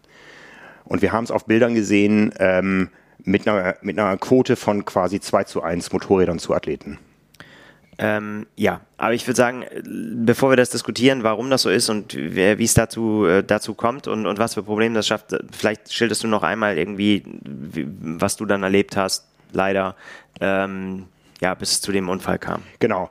Ich erinnere mich noch, dass ich an, dass ich meinem Motorradfahrer gesagt habe, ich hätte gern noch mal ein Foto mit Schafen. Und äh, wir sind also wieder vorweggefahren, was in dem Moment ja schon damit zu tun hatte, dass wir die Spitzenkonstellation aus Athleten und Motorradfahrern überholen mussten. Ja, äh, in einer Situation, wo es ja schon Gegenverkehr gab. Ja, also da stand ja die Gegenspur schon nicht mehr zur Verfügung. Das war ja die, wo wir gerade hergekommen waren, wo natürlich auch noch andere Athleten kamen. Und äh, das äh, Profifeld hatte ja jetzt nicht den riesigen Vorsprung von fünf Minuten, ähm, und diese, diese Strecke ähm, raus ins Inland und wieder zurück zum Zollenspieker Fährhaus war relativ lang. Also da kam permanent schon, permanent schon äh, Gegenverkehr. Ich, ich, ich meine sogar jetzt, äh, wo ich überlege, ich bin noch, ich bin noch äh, zu Fuß in, dieser, in diesem Abstecher gewesen, als schon Age-Grupper kamen, die ersten. Ne? Also da war permanenter Gegenverkehr. Ähm, das ist natürlich dann auch ähm, wahrscheinlich mit einer gewissen gaußschen Normalverteilung unterlegt, dass es am Anfang etwas äh, weniger dicht ist und dann dichter wird und am Ende wieder weniger dicht. Ähm, ich bin also dann an, an diesem Feld vorbeigefahren, um meine Schafe zu fotografieren. Ähm, das habe ich getan, bin dann wieder aufgestiegen auf das Motorrad und wieder von hinten an die Spitzengruppe rangefahren und wir waren so vielleicht noch fünf Kilometer äh, entfernt äh, von ähm, dem Punkt, wo für mich eigentlich klar war, ab dann entstehen keine Fotos mehr, weil wir dann äh, vor wenig attraktiver Kulisse im Gegenverkehr im Industriegebiet sind. Also eigentlich war für mich äh, die Idee, da ist dann für mich äh, Fotoschluss. Ja. Ich wäre gerne noch einmal vorbeigefahren, weil es ähm, ja am Beginn dieser Deichstrecke so eine riesengroße Kurve gibt und da hätte ich mich gerne irgendwo noch mal in die Wiesen gestellt und äh, wäre quasi den, den Radfahrern mit der Kamera im, im Schwenk gefolgt, um sie zu fotografieren. Ähm, ja, dazu kam es dann nicht mehr. Ähm, ich habe den Crash selbst äh, nicht gesehen. Äh, das erste, was ich gesehen habe, ist ein, ähm, ein, ein, ein, eine Struktur, die über die Straße rollt und in einem äh, ein, ein Sekundenbruchteil später habe ich gesehen, das ist ein Radfahrer, der offensichtlich gestürzt ist. Ähm, und der da rollte und dann liegen blieb wie ein Sack. Ja, und äh, dann habe ich auch das Fahrrad gesehen. Wir waren, ich, ich muss es schätzen, 10 bis 15 Sekunden vielleicht hinter diesem äh, Geschehen. Und ähm, sind da also aufgefahren und dann sah ich auf der linken Spur äh, das Motorrad liegen. Hinter dem Motorrad ähm, mit dem Gesicht zur Straße einen äh, leblosen Körper, einen, einen regungslosen Körper mit Mediaweste. Und erst äh, einen Moment später habe ich gesehen, unter dem Motorrad liegt auch noch jemand, offensichtlich der Fahrer. Ähm, das nächste, an was ich mich erinnern kann, ist, dass ich äh, unseren britischen Kollegen James Mitchell gesehen habe, der wie ich sofort, äh, äh, nein, das, das, das haben nicht wir entschieden, die Motorradfahrer, unsere Motorradfahrer, die auf die Situation zugefahren sind, die haben natürlich sofort erkannt, da ist was und wir halten an. Ja? Und ich erinnere mich, dass ich James Mitchell höre It's Still Running, ähm, der zum Motorrad rennt und äh, ich weiß noch, wie er guckt, wo, wo ist der Schlüssel, wo kann ich es abstellen. Ähm, wir waren, also wir, wir beiden und unsere Motorradfahrer waren also quasi die Ersten, die da waren. Ähm, wenn man die Fernsehbilder im Nachhinein sieht, ähm, dann ist dieser Crash ja ähm, an der Seite des Motorradpacks passiert. Ähm, und äh, irgendwo zwischen den ersten Athleten ist dieser, ist dieser äh, äh, Radfahrer ja, zum, zum Liegen gekommen. So wie ich sehe, ist, hat niemand aus dieser Spitzengruppenkonstellation angehalten. Weder Athleten noch Motorradfahrer noch Medienleute. Die sind alle weitergefahren. Äh, möchte ich einfach nur erstmal so als, als, als Feststellung dalassen. Ähm, äh, es, es wurde dann relativ schnell voll dort und äh, als wir dann standen mit dem Motorrad am Rand, sah, sah ich eigentlich schon, dass da, also von den, von den folgenden ähm, äh, Konstellationen, vor allem von Motorradfahrern und, und, äh, und, und Begleitpersonen, äh, sich die ersten um die Athleten kümmerten. Und ich, das ist dann keine Entscheidung, die du triffst. Ich, ich war auf einmal in dieser Situation, dass ich erstmal versucht habe, Schlimmeres zu verhindern, indem ich äh, die entgegengekommenen Age-Gruppe bremse. Ja. ja ähm, ähm, äh, ich, ich, stand da also äh, komplett mit Helm und Fotokameras umgehangen und habe nur gerufen, slow down, langsam, slow down, slow down, weil ich äh, die Angst hatte, dass da jetzt noch jemand voll reinrast. Ne? Und ähm, äh, ich habe mich natürlich immer wieder umgeguckt, habe gesehen, den Verunfallten wird in dem Moment geholfen. Ähm, frage mich natürlich im Nachhinein, war das für mich die richtige Position? Ja, ich habe mal Medizin studiert. Äh, äh, nein, ich bin äh, kein superversierter Ersthelfer. Im Nachhinein frage ich mich, hätte ich es anders machen müssen? stelle für mich aber auch im Nachhinein fest, jeder Motorradfahrer, der ähm, äh, sein Hobby ernst nimmt, ist wahrscheinlich in erster Hilfe deutlich versierter, als ich es gerade bin. Das ist was, was ich für mich als Schluss daraus nehme. Ich, ich muss eine erste Hilfe, ich muss meine erste Hilfe äh, Kenntnisse auffrischen, äh, sowohl was äh, die, die erste Hilfe als auch vielleicht die erste erste ärztliche Hilfe betrifft. Ja, also da, da bin ich nicht mehr versiert. Da, äh, äh, ja, ähm, da, da ziehe ich meine, meine Lehren raus. Ja, ähm, James hat mir nachher erzählt, dass dann auch sofort jemand ankam und dem entweder dem Fotografen oder dem Motorradfahrer den, den Helm abziehen wollte und James sagte, ich mache selbst gerade meine Motorradausbildung. Das allererste, was du lernst, ist, wenn du einen Unfall mit einem Motorradfahrer siehst, lass den Helm drauf. Das muss Fachpersonal machen. Ja. Ne? Genau, und dann ist es ja so, ohne dass wir jetzt wirklich ins Detail gehen müssen, ist halt dann auch ja die, die Rettungsmannschaft auch sehr schnell dann vor Ort genau, gewesen. Genau, genau, das, das, das, das weiß ich auch. Also ich, ich muss ehrlich gestehen, ich kriege die zeitgleichen Abläufe nicht mehr. Ich habe ich hab so ein paar äh, Anhaltspunkte, ähm, komme ich gleich zu, wo ich äh, zeitliche Abläufe so ein bisschen rekonstruieren kann. Aber ich weiß, dass sehr schnell Sanitäter da waren und äh, das, das deckt sich auch mit, mit Dingen, die andere ähm, Menschen vor Ort berichten, dass das alles sehr, sehr schnell ging und auch sehr professionell dann wurde. Ähm, ähm, ich weiß noch, ich bin, ich, ich habe ich habe den, den äh, verunfallten Radfahrer gesehen, der hatte ähm, deutlich sichtbare Blessuren. Ja, also ähm, und wenn man die, die Bilder, die wahrscheinlich viele gesehen haben, äh, sieht, dann, dann ist das klar. Ein Radfahrer ist da komplett ungeschützt. Ähm, die Bilder, ich habe sie mir natürlich auch mehrfach angeguckt. Erst äh, als ich dazu kam im Pressezentrum, wollten die Kollegen nicht, dass ich sehe, aber ich, ich, ich wollte es dann auch sehen und äh, äh, es war auch richtig, das sich anzuschauen. Ähm, das Spitzenfeld auf der flachen Strecke am Deich bei Windstille, das wird wahrscheinlich um die 50 Kilometer pro Stunde unterwegs gewesen sein. Ähm, wir alle haben gesehen, der verunglückte Motorradfahrer war in einem Überholvorgang. Das heißt, da wird nochmal eine Differenzgeschwindigkeit von wahrscheinlich 20 km/h gewesen sein. Das heißt, der wird ähm, mit 70 km/h unterwegs gewesen sein. Und der Radfahrer, der entgegenkam, es war ja immer noch einigermaßen früh im Rennen, der wird auch seine 35 Kilometer pro Stunde gefahren sein.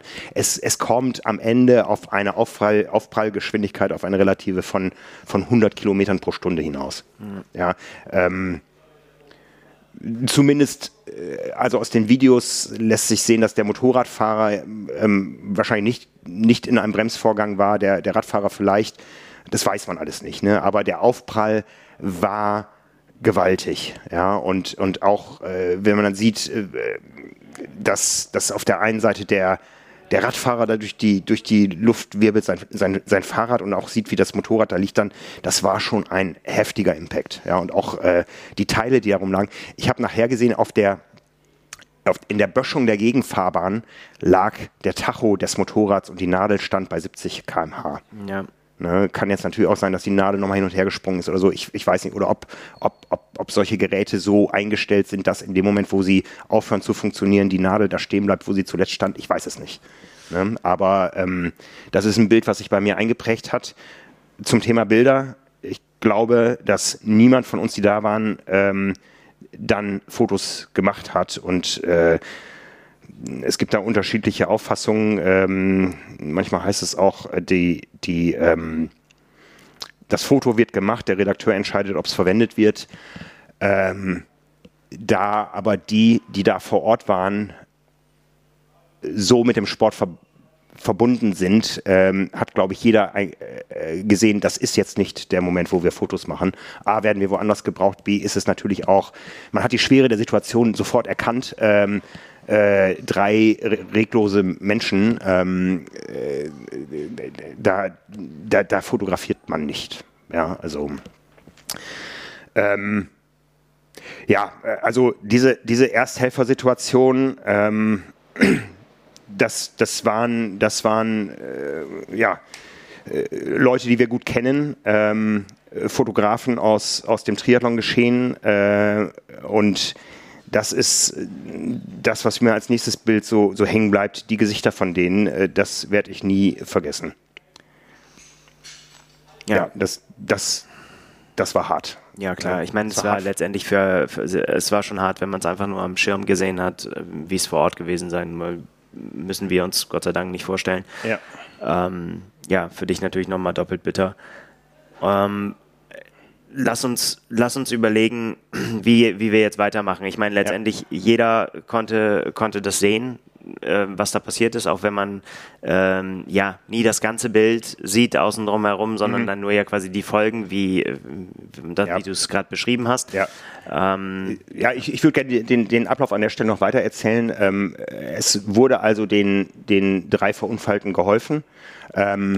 Ich äh, weiß noch, wie ein äh, Sanitäter ähm, einen Radfahrer anschrie oder ich weiß nicht, ob es ein, ein Kampfrichter. Wir haben hier zwei Reanimationssituationen. Ich kann es nicht aus meiner Sicht bestätigen, weiß es aber auch nicht sicher, weil ich nicht die ganze Zeit äh, da dann war, äh, ob der Radfahrer reanimiert wurde. Ich glaube im Nachhinein ähm, glaube ich das nicht. Ähm, ich habe es nicht gesehen. Ähm, ähm, man hat aber gesehen, dass die Reanimation, äh, also die, die, die Herzdruckmassage bei dem äh, Motorradfahrer relativ bald losging. Und äh, ich habe auch gesehen, dass der ähm, äh, Fotografenkollege von, von Getty ähm, bald auf dem auf dem Deich saß, äh, deutlich mitgenommen, ähm, aber er, er saß, er war ansprechbar, äh, er war unter Schock. Ähm, aber da hat man gesehen, äh, okay, dem scheint es noch von den dreien am besten zu gehen. Mhm. Ja. Ähm, ähm, ich habe, ich habe ähm, während der ganzen Zeit drei Fotos mit meinem Smartphone gemacht, nicht um sie zu veröffentlichen, sondern um euch einen Eindruck zu geben, was da passiert. Wir hatten eine interne WhatsApp-Gruppe. Ähm, äh, ich glaube, das erste war der Hubschrauber, der kam und anhand dieses Fotos äh, kann ich, äh, konnten wir heute rekonstruieren, der Hubschrauber ist 22 Minuten nach dem Crash gelandet. Ja. Ne? Also, Aber äh, zu diesem Zeitpunkt waren schon Rettungskräfte vor Ort. Zu diesem Zeitpunkt waren schon Rettungskräfte vor Ort. Ähm, äh, das ging also sehr schnell, dass da äh, ich meine, es waren vier Rettungswagen, es waren ähm, einige Polizeimotorräder und Polizeiautos, ähm, es äh, war ein Feuerwehrauto und es war dann letztendlich äh, Christopher 29, der, der stationäre Rettungshubschrauber, der dann gelandet ist, ähm, der auch die Ursache oder der, der, der auch letztendlich den Fakt ausgelöst hat, dass die Strecke an der Stelle gesperrt wurde das war, glaube ich, und das habe ich auch von einigen Athleten gehört, sehr hart, dass ähm, bis kurz vorher, also ich würde mal sagen eine Viertelstunde lang, die Athleten ähm, durch die Unfallstelle fahren mussten. Eine zweispurige Spur, wo auf beiden Seiten Ersthilfemaßnahmen stattgefunden haben. Ja. Ne, ähm, es, es kam dann, äh, äh, es sind da viele Leute über sich hinausgewachsen. Dann kam irgendeiner an, der hatte irgendwo eine Trillerpfeife gefunden, der ist dann noch ein Stück vorgelaufen, um dann nochmal vorher zu warnen. Ähm, es waren dann Kampfrichter da, die irgendwo versucht haben, den, den Fluss ein bisschen zu leiten. Es gab aber von niemandem die Entscheidung zu einer Vollsperrung. Äh, das heißt, die Athleten fuhren weiter durch diese Unfallstelle durch. Es gab ja auch keine Parallelstraße oder so. Ähm, auch der, der, der Radweg, der in, an der Stelle vorhanden ist äh, mit, mit dem Bordstein, war ähm, belegt. Ja, also das Motorrad lag ja so halb auf dem äh, Radweg, halb auf der Straße. Genau. Was man dazu sagen kann, ähm, ist, dass quasi der, der erste Impuls der, der Verantwortlichen, das wissen wir, weil wir daneben, äh, ein Kollege daneben war, äh, war ein, ähm, einen vorgezogenen Wendepunkt äh, einzurichten. Ähm, das hat allerdings äh, nicht geklappt in dem Moment, weil es offensichtlich ähm, Verwirrung darüber gab, an welchem Punkt der Strecke der Unfall wirklich stattgefunden hat. Das heißt, der Wendepunkt äh, wäre an der falschen Stelle eingerichtet worden. Zu diesem Zeitpunkt äh, haben die äh, ist aber schon hat sich so schon so verselbstständigt, dass die Athleten angefangen haben, über den Deich äh, zu gehen und bis man dann letztendlich äh, reagieren konnte und eine Umleitung eingerichtet äh, eingerichtet hat, ja. ähm, ist mit in Absprache mit der Polizei, so wie wir es dann ja auch gehört haben, ist halt dann letztendlich ist diese Maßnahme quasi ergriffen worden um das Rennen, damit das in diesem Moment, wo noch nicht entschieden war, wird abgesagt oder nicht, wird voll gesperrt oder nicht, ist halt in der Abfolge das so gewesen, dass erst man wollte einen Wendepunkt einrichten. Es gab letztendlich diese Kommunikationspanne. Ja. Ähm, bis dann eben zu einer sehr schnellen Umleitung der Athleten. Ja, also ich erinnere mich an die Situation, wo ein, wo ein äh, Sanitäter dann mitten auf der Straße stand, mit seinen Händen ein X machte und sagte, hier kommt jetzt keiner mehr durch, jetzt kommt der Helikopter. Das ist klar, dass in dem Moment dann die Straße äh, komplett gesperrt ist. Und dann kamen natürlich die ersten Radfahrer an und äh, da, dann, dann äh, ging letztendlich das los, dass die ersten auf den Deich hochgingen. Da, da war ich in dem Moment live dabei und habe es dann irgendwie auch versucht, damit mit zu koordinieren. Und äh, da kamen dann auch schnell Kampfrichter dazu, die die äh, quasi das koordiniert haben, wo es auf den Deich drauf geht, wo es wieder runter geht, ähm, die auch äh, äh teilweise den Leuten gesagt haben, geht weiter, ja, seht ja. zu, dass ihr hier rauskommt über den Deich, die aber auch teilweise Radfahrer vom Rad geholt haben, die oben auf dem Deich wieder aufgestiegen sind und weitergefahren sind, wo alle anderen geschoben haben. Adrenalinsituation ja. möchte ich jetzt nicht bewerten, es aber gibt, nur als genau. Feststellung ist, es, es gab auch diese Szenen, ja, und ähm, äh, mir wurden auch noch Dinge zugetragen nachher, äh, dass äh, ähm, äh, Kampfrichter äh, die, die Athleten ermahnt haben, doch bitte da nicht ihr wo sie eh gerade vom Rad runter waren, ihr, ihr Geschäft zu erledigen, ähm, neben einer Unfallstelle. Ja, also äh, alles, alles so kleine, kleine Fakten. Wie gesagt, anhand dieses, dieses einen Fotos kann ich nachvollziehen, der Hubschrauber ist 22 Minuten nach dem Crash gelandet. Da lief die Reanimationssituation schon einige Minuten. Das kriege ich noch so hin. Ich, ich weiß nicht, wann die, die äh, Reanimation in dem Sinne begonnen hat. Ähm, aber das, das war schon in vollem Gange. Und ähm, es äh, gab wohl die, die Situation, dass dann auch äh, aus der Gegenrichtung erst gesperrt wurde äh, und sich einige Age-Grupper da wir haben so Zeitfenster von bis zu sieben Minuten äh, aufhalten mussten und stehen mussten, bis es dann auch den Rückweg über den Deich gab ähm, und dann schließlich diese Nebenstrecke abgesichert war, sodass äh, der Verkehr quasi kurz vor der Unfallstelle gab es eine Straße, die letztendlich dann auf dem Streckenplan eine Abkürzung war. Also die Athleten, die dann kamen, ähm, sind quasi auf einer etwas verkürzten Strecke Richtung Stadt zurückgefahren. Ja. Ne? Ähm, wie gesagt, es war dann alles hochprofessionell. Ich sag mal, eine, eine Sache im Nachhinein ähm, wäre vielleicht noch gut gewesen, das wäre ein Sichtschutz gewesen, weil mich haben auch Athleten, mich hat heute noch eine Athletin kontaktiert. Ähm, Frank, du warst dabei. Ich habe das auch gesehen. Ich, ich muss einfach mit dir reden. Ich muss damit drüber reden, äh, darüber reden mit jemandem, der auch dabei war. Mhm. Ich kriege diese Bilder nicht aus dem Kopf. Ne? Und ähm, ähm, das äh, ja, war also, war also ein, ein, äh, ein professioneller Ablauf dann ähm, mit äh, auch der Konsequenz einer Streckenumleitung, aber ich glaube, in dem Moment war, war ähm, das Thema Abbruch und äh, ja, komplette, komplette ähm, Beendigung des ganzen Geschehens ja wahrscheinlich auch in der City Thema. Ähm, ja, vor allen Dingen im äh, deutschen äh, Livestream wurde dann darüber diskutiert äh, von den ja von den Verantwortlichen am Mikrofon äh, und natürlich auch von uns, die die, die Bilder gesehen haben. Ähm, wie und ob das jetzt draußen an der äh, Strecke kommuniziert worden ist, das kann ich jetzt in dem Fall nicht sagen, weil ich in, mich in dem Fall da nicht aufgehalten habe. Deswegen will ich das auch nicht, äh, nicht, ja, nicht bewerten. Ähm, es stand aber dann natürlich die, die, die Frage vor allen Dingen in den, in den Medien, also in den übertragenen Medien im Raum, ähm, warum bricht man das nicht ab? Ähm, und die Entscheidung ist aber ja anders getroffen worden. Man hat dann quasi, nachdem diese Umleitung eingeleitet oder eingerichtet wurde, entschieden, dass man das Rennen laufen lässt. Ja, absolut. Ne, das ähm, war vor Ort.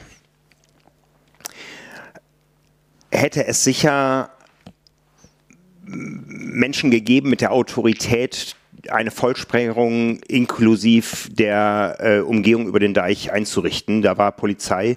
Ich weiß nicht, welche Autorität Rettungsdienste haben. Da kenne ich mich in, in den Strukturen nicht aus, aber ich äh, würde mich wundern, wenn nicht die Polizei das Recht hätte, ähm, eine Vollsperrung durchzusetzen. Ja, ja. da gehe ich mal von aus. äh, wie gesagt, auf der anderen Seite haben äh, Veranstalter und Polizei auch zusammengearbeitet, eine, eine Rückführung über äh, die Ausweichstrecke zu installieren. Ähm, es, ähm, ich habe viel mit, mit äh, Kampfrichtern auch im Nachhinein noch gesprochen, auch, auch gestern noch bei der, bei der Abschlussveranstaltung. Ähm, die natürlich auch in solche Überlegungen mit involviert sind und ähm, wo auch wohl Stand der, der Best Practice ist, dass man versucht, einen Abbruch unterwegs zu vermeiden, weil es dadurch zu einer unkontrollierten Rückführung der Athleten Richtung City kommen muss. Ja, und ähm, das ist eine Situation, die offensichtlich als gefährlicher eingestuft wird als eine ähm, äh, irgendwie mögliche Fortsetzung des Rennens. Erstmal allein aus Sicherheitsaspekten. Ja? Ähm, emotionale Aspekte und, und äh, andere Aspekte spielen da natürlich auch eine Rolle, aber aus Sicherheitsaspekten ist wohl Best Practice, ähm, schnell nach einer Lösung zu suchen, das Geschehen fortzusetzen, um Unsicherheiten zu vermeiden, um äh, Panikreaktionen zu vermeiden, um Trotzreaktionen zu vermeiden und so. Ähm, das ist wohl so in, in Organisationsstrukturen das, äh, wie man versucht zu handeln. Ja. ja. Ähm, und äh, da sind natürlich viele Faktoren äh, beteiligt. Es gibt auch ähm, Presseberichte, die sagen, es gab nicht die Autorität in Hamburg, über einen Abbruch des Rennens zu entscheiden seitens des Veranstalters. Man hätte sich auf jeden Fall ähm, äh, beim Headquarter in Florida, wo ja Nacht war zu dem Zeitpunkt, Sonntagnacht, äh, rückversichern müssen. Ähm, das hat mir der verantwortliche Deutschlandchef äh, absolut verneint. Ähm, der sagte, ich hätte jederzeit das Recht, das Rennen zu beenden aus wichtigen Gründen. Ja. ja. und diese wichtigen Gründe lagen vor. Es gab eine Vollsperrung mit Helikoptereinsatz. Ähm, unabhängig vom Ausgang äh, des, des, des äh, Unfalls, über den wir gleich, gleich weiter reden werden. Aber äh, diese Entscheidungsgewalt gab es, zumal auch höhere Instanzen, sprich Europachef von Ironman vor Ort waren. Die Entscheidung hätte nicht ähm, äh, ein, ein Deutschlandchef alleine treffen müssen. Ja. ja. Und es spielen natürlich auch ganz, ganz viele Punkte damit rein. Du hast es schon gesagt, Respekt vor dem Geschehenen. Mhm. Ähm, über 2000 Menschen, die unterwegs sind, ähm, ja. Ja. Und sportliches Geschehen bei aller Dramatik natürlich dann auch noch in gewissem Maße. Es ist nur, ich will das nicht bewerten, aber es ist ein Punkt, der, der bedacht werden muss. Ja. Ähm, ja. Mm.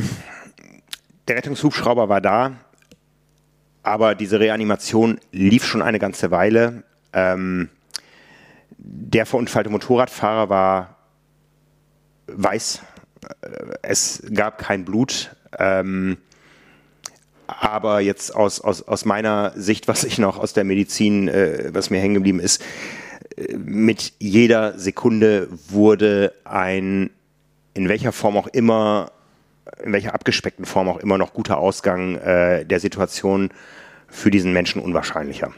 Ja, dafür lief diese Reanimation sehr, sehr lang. Es äh, wurde, wurde ähm, hart dran gearbeitet. Ähm, aber ich, äh, ja, ich sag mal, eine, eine, eine Todesursache und vielleicht auch eine Unfallursache, die wird natürlich ermittelt. Ähm,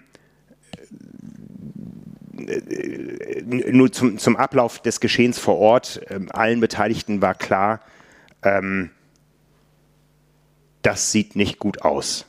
Ähm, der Radfahrer, das, ich war in der Situation nicht dabei, ähm, aber äh, das wurde mir berichtet von denen, die dabei waren, hat wohl irgendwann gesagt, wo ist mein Rad, ich muss wieder aufsteigen. Mhm. Ja, was ja erstmal ein gutes Zeichen ist, dass er vital soweit da war und äh, einfach durch Schutzreaktionen, Schutzmechanismen des Körpers gar nicht wusste, wie, wie schwer verletzt er war. Ja.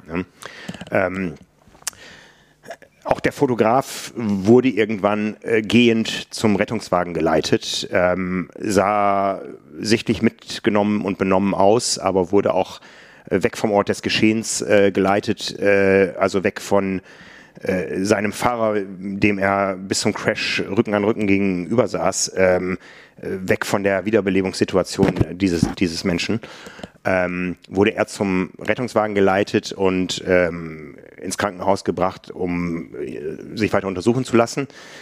Ähm, das war also der, den es ähm, bei aller Schwere, ähm, ich äh, habe noch mitbekommen, ähm, er, er hat noch äh, gestern, als ich, als ich äh, bei der Abschlussveranstaltung war, bekam ein anderer Fotograf, die sich gut kennen, von ihm eine WhatsApp ähm, und da, da schrieb er, ähm, ich habe viele Verletzungen, aber keine schweren. Ja, und der ist auch an dem Abend noch aus dem Krankenhaus entlassen worden. Mhm. Ja, ähm, der Teilnehmer, ein, ein äh, 26-jähriger Brite, ähm, wurde ins Krankenhaus gefahren. Ähm, der wurde also auch vor dem verunfallten Motorradfahrer ähm, Richtung Rettungswagen transportiert. Auch eine ganze Weile noch im Rettungswagen weiter behandelt, aber nicht mehr am, am Ort äh, des Geschehens. Ähm, und ähm, äh, der Motorradfahrer wurde also weiter äh, versucht, äh, ins Leben zurückzuholen. Ja, ähm, so wie ich es gesehen habe, war die war die äh, äh, Herzdruckmassage, die später auch durch eine Maschine ähm, äh, stattgefunden wurde und, und Einsatz von Medikation und äh, Tropf- und äh, äh, Beatmungsmechanismen und so, die wurde permanent fortgesetzt, äh, was ja dafür spricht, dass ähm, äh, der spontane Herzschlag nicht zurückgekommen ist in der ganzen Zeit. Und äh, wie gesagt, dann ist es natürlich mit jeder Sekunde unwahrscheinlicher, dass das passieren wird. Und es war allen bewusst, ähm, das geht nicht gut aus. Äh, zu unseren Füßen stirbt hier gerade ein Mensch. Ja. Vielleicht, äh, ich sag mal jetzt emotional im besten Moment für ihn, ist er äh, schon sehr früh gestorben in der ganzen Situation. Mhm. Ähm, klar wurde die Situation dann für allen, als er abtransportiert wurde, aber eben nicht in den Hubschrauber, sondern in den Rettungswagen. Da war klar, dieser Hubschrauber wird nicht gebraucht. Ja. Ähm, ja. Ich, ich, will dich da gar nicht unterbrechen, Frank. Und ich weiß auch, dass das wahrscheinlich für dich echt auch wichtig ist, dass du das mal wirklich auch äh, erzählst. Ähm, wir, wir müssen natürlich darüber sprechen, was was hat das jetzt, also wie ging es weiter den Tag und mhm. was hat das, wie, wie bewerten wir das rückblickend, ja. was da passiert ist? Ich, ich, glaube, was in dem Zusammenhang noch ganz wichtig ist, ähm, ist ähm, äh, die Kommunikation über den Ausgang des Unfalls. Ähm, ich weiß nicht, wann das bei euch angekommen ist, ähm, dass es eben einen Todesfall gab. Ja, also bei mir war es in dem Moment angekommen, als ich, äh, es wurde an der Unfallstelle nicht kommuniziert. Es wurde an der Unfallstelle nicht kommuniziert. Äh, ich glaube, das tut man auch nicht. Ähm, da spielen natürlich dann auch andere Aspekte erstmal eine Rolle. Als allererstes muss man natürlich gucken, dass man Angehörige erreicht, um mit denen zu kommunizieren, bevor es sich über die, die Medien äh, fortbreitet. Und wir waren ja als Medien vor Ort. Es ist natürlich klar, dass man uns dann nicht sagt, wie das ja. ausgeht. Ähm, ich habe es durch einen Funkspruch der Polizei mitbekommen, als es hieß, äh, der Motorradfahrer, der, der, der, der Radfahrer ist auf dem Weg nach Boberg, das ist das nächste, nächste Krankenhaus. Der Motorradfahrer ist ex, der Kraftfahrer ist ex. Das ist dann letztendlich das, was wir alle wussten in dem Moment, äh, die Bestätigung gewesen, die wir aber auch untereinander nicht kommuniziert haben. Ich habe das da mitbekommen, aber ähm, das hat natürlich für weitere Entscheidungen über das Rennen ähm, nochmal eine, eine Bewandtnis. Ich weiß dann gar nicht, wann diese offizielle Kommunikation äh, stattgefunden hat, wann ihr es als Presse in der City erfahren habt äh, und über welche Kanäle. Also im, äh, im Livestream hieß es tatsächlich erst, ähm, es scheint so zu sein, als wenn es den Beteiligten äh, äh, glimpflich, äh, als wenn sie da glimpflich davon gekommen wären und es ihnen den Umständen entsprechend gut geht, bis dann später doch zurückgerudert werden musste, eben mit dem bekannten Ausgang. Zu dem Zeitpunkt oder mehr oder weniger zeitgleich wussten wir es halt schon in, aus unserer Kommunikation. Ja, ähm, wie gesagt, wie es draußen an der Strecke und ob es überhaupt an der Strecke, kann ich nicht zu sagen, dass, da ich nicht an der Strecke war zu dem Zeitpunkt. Ähm, ich gehe aber davon aus, dass es nicht kommuniziert wurde, da es ja eben diese Kommunikation eben kurz vor dem Zieleinlauf der Profis dann später gegeben hat. Ja, Zielbereich. Ja. ja. Ähm, als, als letzte Dinge noch vom Ort des Geschehens, ähm, was dann natürlich sich anschließt, ist, äh, dass auf einmal sehr viel Polizei da war.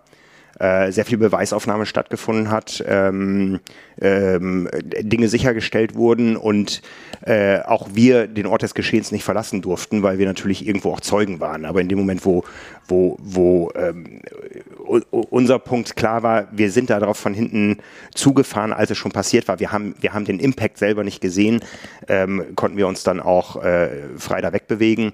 Und ich erinnere mich noch, dass ähm, wir Fotografen, die äh, und, und, und, Kollegen, die da vor Ort waren und erst mit angepackt haben, wir waren natürlich dann auch irgendwann äh, saßen wir da zusammen äh, relativ fertig, ähm, was man uns auch wohl angesehen hat. Und äh, es kamen dann auch Sanitäter auf uns zu, ähm, die äh, auf solche Situationen geschult sind, mit äh, Augenzeugen dann zu sprechen und boten uns Hilfe an und sagten auch, auch wenn ihr gleich wegfährt und nicht jetzt äh, sprechen möchtet, es gibt, ihr könnt euch hier und dahin wenden. Ähm, äh, sagt, das, sagt das Stichwort KIT, was für Kriseninterventionsteam steht.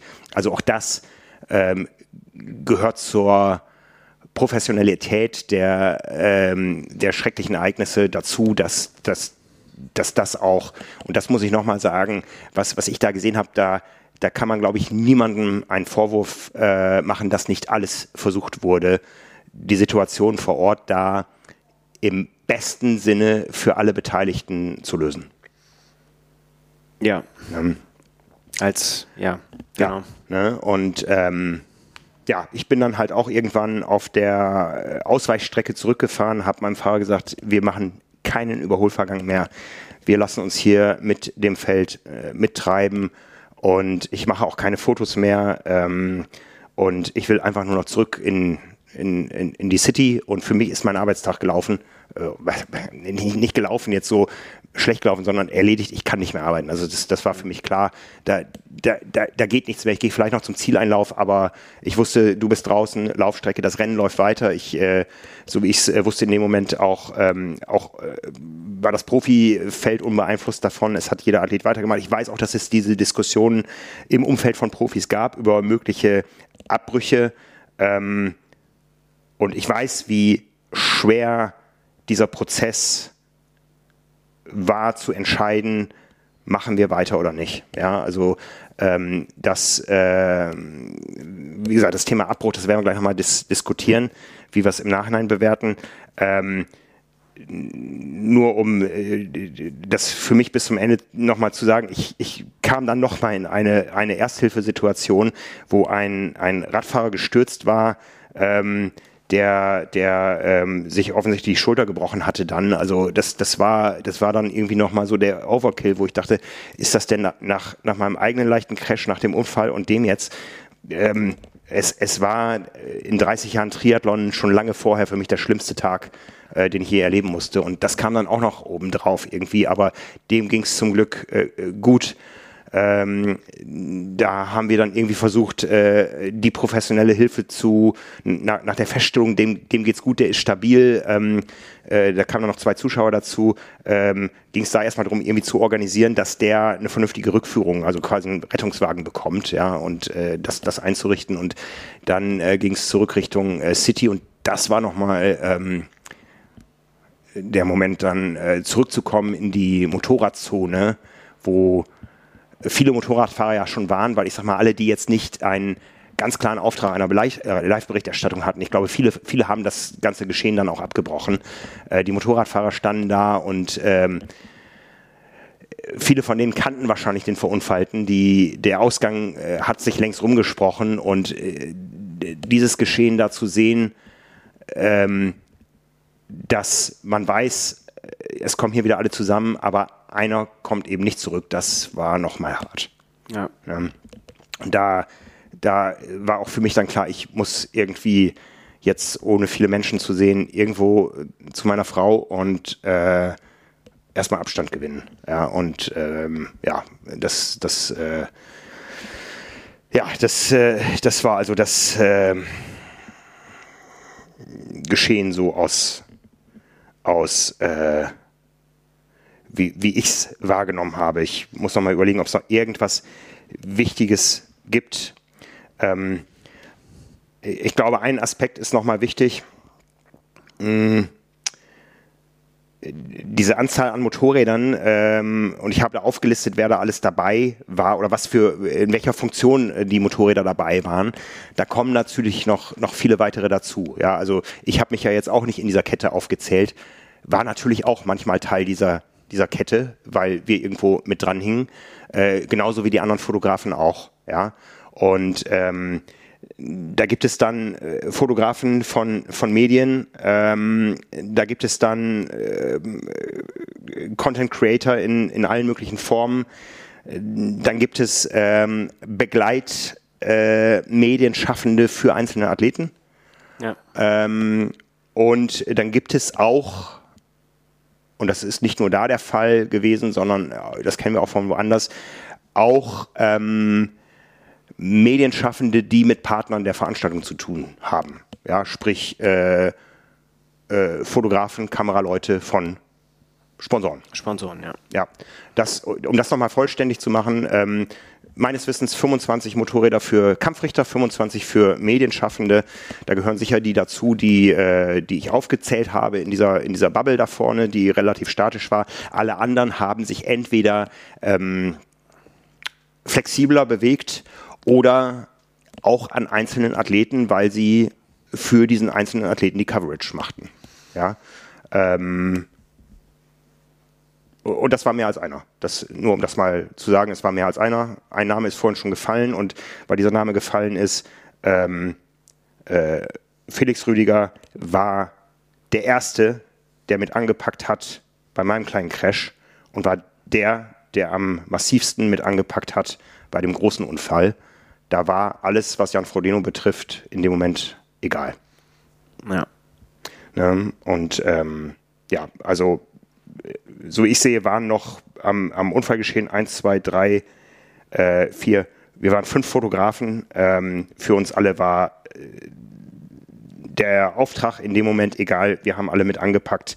Und ich hoffe, dass ähm, die vier Kollegen das auch irgendwie vernünftig auf, gearbeitet bekommen, was sie da erleben mussten. Also ihr hört es, mir fällt es weiterhin schwer. Das kann ich absolut ähm, nachvollziehen. Ähm, und vielleicht müssen wir jetzt da auch tatsächlich einen Cut machen. Ja, ich glaube, das glaub, ist auch tatsächlich dazu, ja. auch ähm, schwer zu ertragen, auch das zu hören, glaube ich. So ehrlich müssen wir sein, aber ich glaube, es gehört einfach mal dazu, das einfach so aufzuzählen, wie es abgelaufen ist, damit da auch keine wilden Geschichten ins Land schießen können. Ganz genau. Ähm, denn das ist das, was dann letztendlich ja dann äh, auch immer passiert. Ganz viele Menschen äußern sich sofort und unmittelbar über Social Media, ähm, ohne Hintergründe zu kennen, sondern allein von dem, was sie in, in der Fernsehübertragung gesehen haben, äh, ohne mit Menschen gesprochen zu haben und so weiter. Und das kann ganz schlimme Auswüchse annehmen dann. Ähm, ja, und deswegen ist es, glaube ich, wichtig, dass man das einmal so gesagt hat. Und ja, vielleicht ist jetzt der Punkt, um äh, ja darüber zu diskutieren, was man daraus machen genau, kann. Genau, genau, genau. Wir haben ja, wir haben ja dann auch äh, schon während des Rennens entschieden, wir stellen unsere Berichterstattung jetzt erstmal äh, hier zurück. Wir werden natürlich das Ergebnis berichten, aber wir haben auch sehr bewusst äh, jetzt die letzten zwei Tage A, nicht in jedem, in jeder Meldung oder in jeder Ergebnisliste nochmal das Thema aufgenommen, weil von uns, für uns war klar, am Dienstag im Podcast, zwei Tage später, wird der Moment sein, das Ganze ausführlich aufzuarbeiten. Und ähm, ich sag mal, in alles, was ich jetzt erzählt habe, sind natürlich auch Eindrücke eingeflossen von äh, Menschen, die irgendwo damit zu tun hatten. Ja, also wie ich sagte, ähm, ein Gespräch mit Oliver Schiek, äh, ein Gespräch mit der Chefkampfrichterin und so ähm, über über Abbruchssituationen und so. Das das das das gehört alles zum Gesamtbild dazu. Und nur jetzt jetzt können wir anfangen, das zu bewerten. Ja. Vieles wäre einfach viel zu früh gewesen. Und äh, diese frühe Reaktion, da gebe ich dir völlig recht von von ähm, Na, sagen wir einfach mal. ich gerade sagen, ich will, das Pietät ist auch ein, ein, ein, ein, ein Thema des Timings, ja. Also, ähm, ja. Ja, also wie gesagt, ich will das auch gar nicht bewerten. Ich will auch jetzt hier nicht mit dem Finger auf irgendwelche Leute zeigen und mhm. irgendwelche Posts aufzählen oder so weiter äh, oder irgendwelche Kommentare bewerten. Das ist, ähm, das ist auch kein guter Stil. Ähm, äh, wir beschäftigen uns lange genug mit dem Thema, um uns eine Meinung darüber bilden zu können. Und ich denke, es gibt so ein paar Punkte, die man einfach jetzt in der Diskussion, die jetzt entstehen muss, ganz offensichtlich ähm, und Ursachenforschung, die mhm. betrieben werden muss, äh, die aber, wo, wo es mir persönlich, der ja genau wie du jetzt auch schon oft genug Teil dieser, dieser ganzen Konstruktion ja eben war da draußen. Ähm, und ähm, dass da einfach, das ist mir ein persönliches Anliegen, ähm, klar ist, welche Sachen mit was zusammenhängen und was man alles berücksichtigen muss, ja. wenn man schnelle Schlüsse zieht, dann ist das häufig nicht der Fall. Ja. Und deswegen nehmen wir uns einfach die Zeit, hey, wenn ihr zuhört, wunderbar, ähm, denn das wird ein bisschen dauern, ja. ähm, was es da alles zu bedenken gibt. Ganz genau, ganz genau. Ähm, ja, jetzt ist, äh, jetzt ist, jetzt ist die Frage, wo, wo fangen wir an? Ich, ich, würde mal, ich würde noch mal darauf eingehen, äh, diese, diese Diskussion über Abbruch, ja oder nein die stand ja im Raum. Es ist jetzt in, in der Situation äh, entschieden worden, wir brechen nicht ab. Ähm, jetzt haben wir zwei Tage später und haben viel gehört.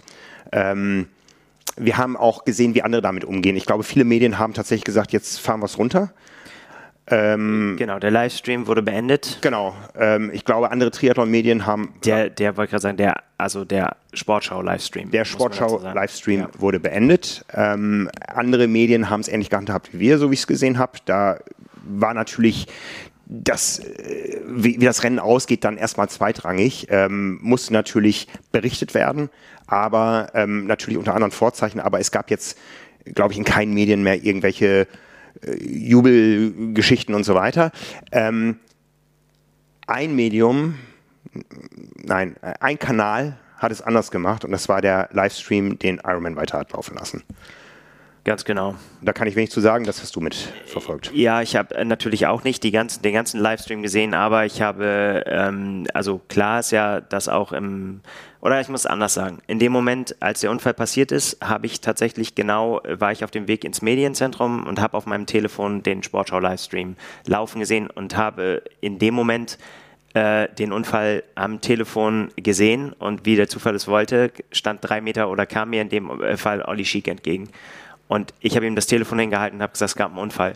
Wir haben beide da drauf geguckt und ungefähr 30 Sekunden später hat äh, das Telefon von Olli Schick geklingelt ja. und das Ding war Thema. Ja, Olli Schick ist der eben erwähnte ähm, Deutschlandchef von Ironman. Nicht der, der Renndirektor, ja, also ja. da gibt es noch, noch einen Renndirektor offiziell, wie bei jedem anderen Ironman-Rennen auch, aber Olli Schick ist der, der höchste Vertreter von Ironman in Deutschland. So ist es ich bin dann ins, äh, ins Medienzentrum gelaufen und ähm, dort haben wir dann äh, darüber gesprochen, auch mit, da lief der Ironman Livestream. Ähm, und ja, man konnte eben in beiden Kanälen den Unfall sehen, nur während aus, auf dem einen hieß, oh, da war ein Crash, also im Ironman äh, ähm, Stream, wurde das natürlich sofort im AD-Stream, äh, wurde sofort darüber diskutiert und man muss auch sagen, wurde schon im Vorfeld sehr viel diskutiert. Sebastian Kienle als Co-Kommentator hat schon im Vorfeld angemerkt, oh, das ist nicht gut, ne, zu, viele, zu viele Motorräder an, an Stellen, wo sie nicht sein sollten. Die von mir am Anfang äh, beschriebene Szene mit Christian Hohenau, wo war da Thema schon und so weiter. Ähm, und dann ging, drehte sich im Prinzip ja, der, äh, der Sportschau-Livestream einfach nur, nur noch darum, um dieses Thema, um den Unfall, um den Ausgang des Unfalls, was bedeutet das für das Rennen und so weiter. Ähm, während der Ironman-Livestream mehr oder weniger, und ich kann, wie gesagt, ich kann mich jetzt da nicht zuäußern, weil ich ihn dann nicht mehr verfolgt habe, das sollen die Leute sagen, die es gesehen haben, ähm, aber ja, letztendlich mehr oder weniger unbeeindruckt fortgeführt wurde. Dann in dem Moment, als es keine Live-Bilder mehr gab, äh, wurden dann schöne Bilder von Hamburg gezeigt. Und als es dann irgendwann wieder möglich war, wieder die, die Bilder von den Radfahrern zu zeigen, die eben keine unschönen Szenen zeigen, ähm, wurde einfach sportlich das Rennen weiter kommentiert ähm, und ja, Das kann ich dann tatsächlich wieder bestätigen, weil ich äh, war ja dann irgendwann auch im Pressezentrum zurück, nachdem ich erstmal großen Abstand brauchte, hatte auch nicht das Bedürfnis noch rauszugehen. Ich bin nachher zum Zieleinlauf noch rausgegangen, aber ähm, ich, äh, ich war da im Pressezentrum, habe diesen Livestream gesehen, hatte da aber schon gehört, was bis dahin gelaufen war. Also der Livestream lief wie immer. Es ja. gab die Bilder vom Laufen, es gab die Abstände rechts daneben und es gab äh, Kommentatoren und Live-Schalten, aber keinerlei Bezug zum Unfall.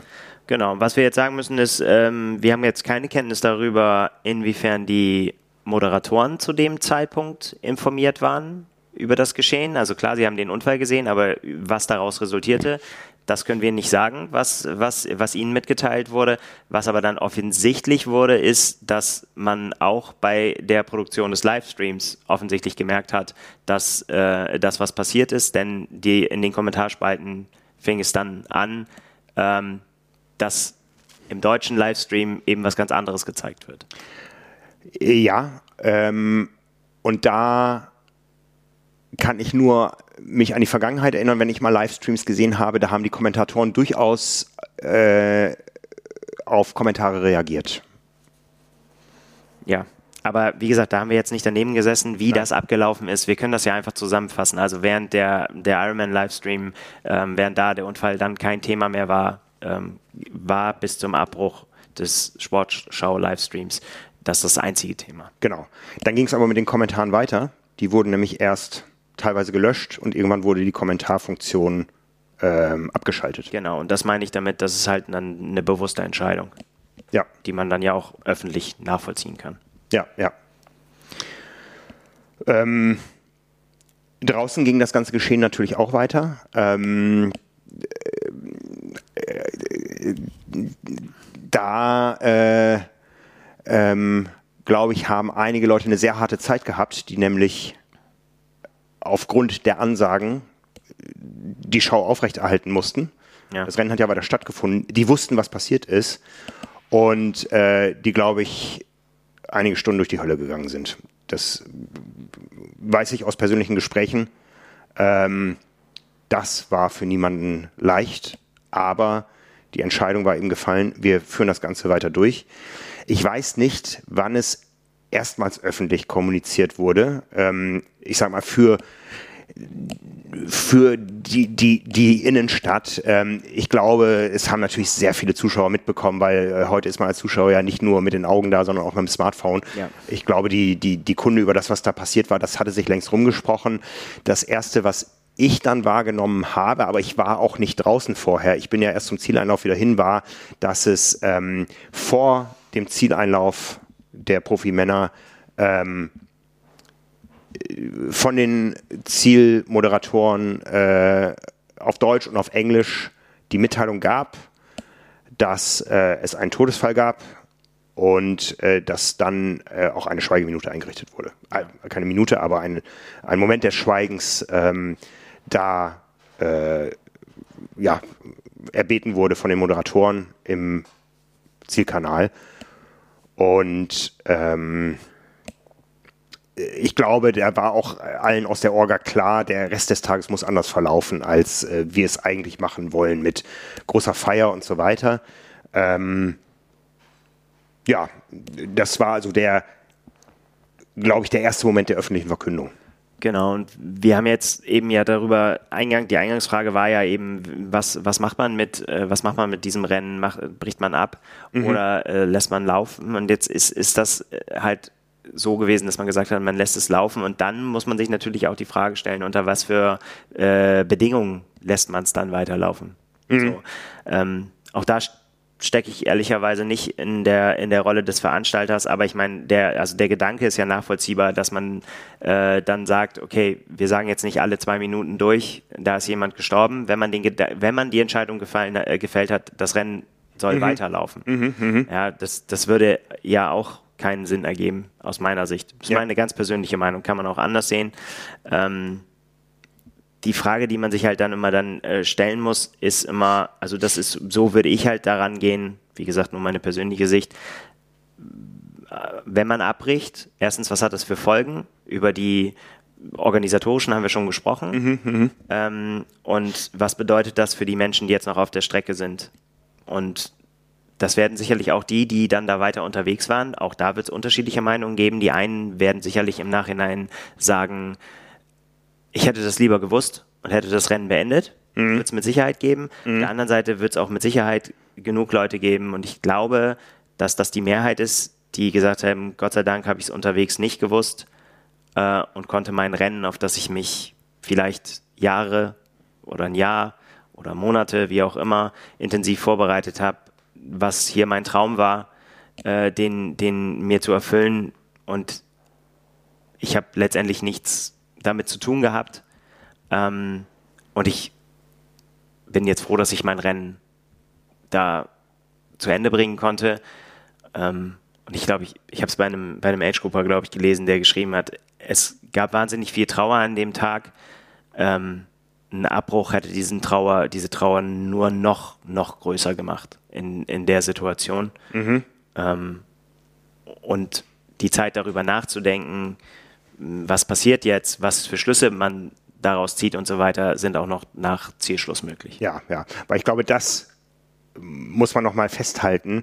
Von den Athleten haben es die allerwenigsten gewusst.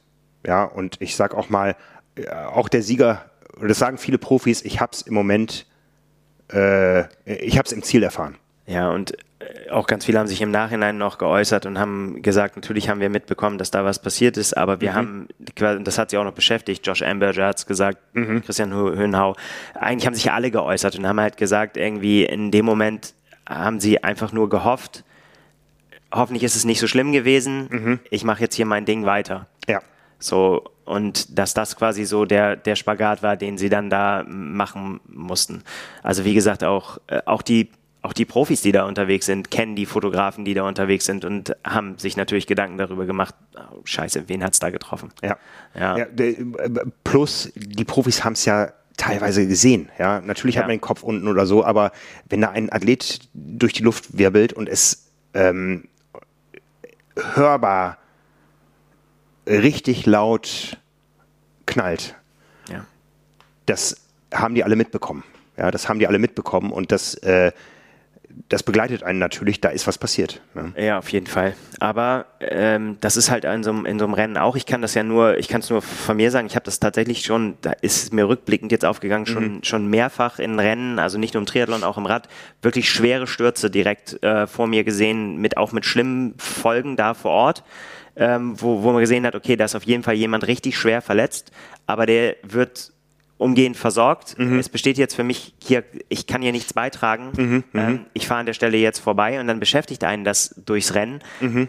Ähm, aber ehrlicherweise, auch da wieder nur mein Dings, habe ich nie darüber dann nachgedacht, mein Rennen zu beenden oder gedacht, das muss jetzt, ähm, hier, hier muss jetzt was passieren, hier muss das Rennen abgebrochen werden. Ohne zu wissen, was da jetzt passiert ist letztendlich, also mhm. wie es ausgegangen für die Leute.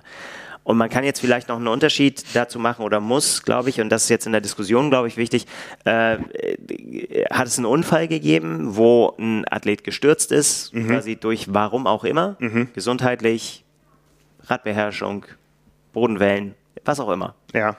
Oder, und das macht das Ganze halt jetzt so besonders tragisch, ähm, ist dieser Unfall vermeidbar gewesen? Mhm. Und diese Frage muss natürlich jetzt noch im Endeffekt noch beantwortet werden.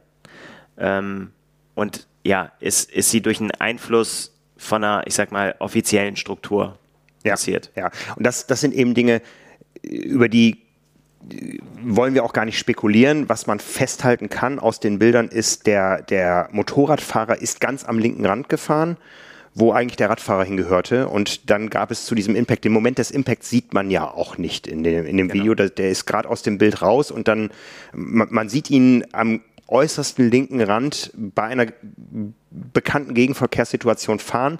Ähm, und alles weitere ist Spekulation, ob warum der da gefahren ist, ob das eine medizinische Ursache hat und so. Das ist natürlich Sache von Ermittlungen gerade. Ähm, und hat das was mit mit Organisationsstrukturen zu tun. Ja? Ähm, ähm, ich muss gerade mal zwei Dinge ordnen. Das, das eine, was du sagtest, äh, je, jeder, jeder Todesfall ist tragisch und es gibt ganz unterschiedliche. Ähm, wir haben es vor ein paar Jahren gehabt, in Rot ist eine Staffelschwimmerin äh, während des Schwimmens verstorben. Das sind so Dinge, die erfährt man im Nachhinein. Jetzt war es halt so, dass es A, das Publikum weltweit gesehen hat, da ist was Schlimmes passiert und B, auch die Athleten ja gesehen haben, da ist was Schlimmes passiert, weil jeder an dieser Stelle vorbei musste, bis zu dreimal. Ähm, äh, von daher war, war es präsenter bei den Leuten. Ähm, äh, ich, ich, muss gerade noch mal ein bisschen, bis, bisschen ordnen. Wir, wir, müssen, wir müssen gleich weitermachen. Da, wie, wie ordnen wir es ein? Wäre das vermeidbar gewesen? Aber nochmal um diese, um diese Abbruchssituation, das spielt natürlich eine Rolle, weil in diesem Moment, anders als bei einem Todesfall im Schwimmen, wo die Kommunikation in der Regel sich erst nach dem Rennen überhaupt überhaupt irgendwie rumspricht, war hier vielen bekannt, da ist was passiert. Ja, und ähm, wir haben aber auch gesehen, es hat ja niemand äh, vielleicht gibt es einzelne Fälle. Also äh, es hat ja niemand äh, deswegen, weil er gesehen hat, da ist was ganz Schlimmes passiert, ähm, aufgehört. Ja, das wissen wir jetzt nicht. Ne? Also das mhm. kann durchaus sein, dass jemand sich da mental so belastet hat, dass mhm. er gesagt hat, mhm. ich kann nicht mehr weitermachen heute. Mhm. Ähm, das, das können wir jetzt nicht, nicht beurteilen. Ja, ja. Ne, aber ähm,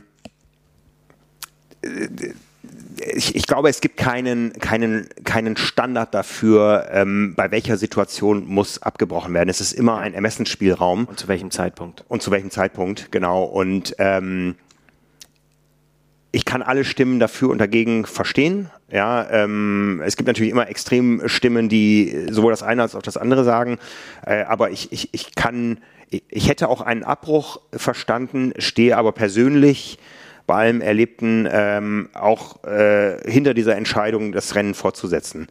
Ja, ähm, aus, aus den gehörten Sicherheitsaspekten, aus, ähm, aus äh, äh einer hat es gestern ganz klar gesagt, ähm, ein Abbruch hätte den verschiedene Motorradfahrer nicht wieder lebendig gemacht. Ja, es hätte die Situation letztendlich nicht besser gemacht. Nein. Jetzt kann man über die, kann man, wie gesagt, über das Thema Respekt reden. Mhm. Und das muss aber jeder für sich beantworten und der Veranstalter hat halt die Möglichkeit, entweder er entscheidet sich für A oder für B. Ja. So, und ja. diese beiden Varianten gibt es. Ja. Ähm, und dann kommen wir gleich in die Richtung, was muss getan werden, um das sicherer zu machen.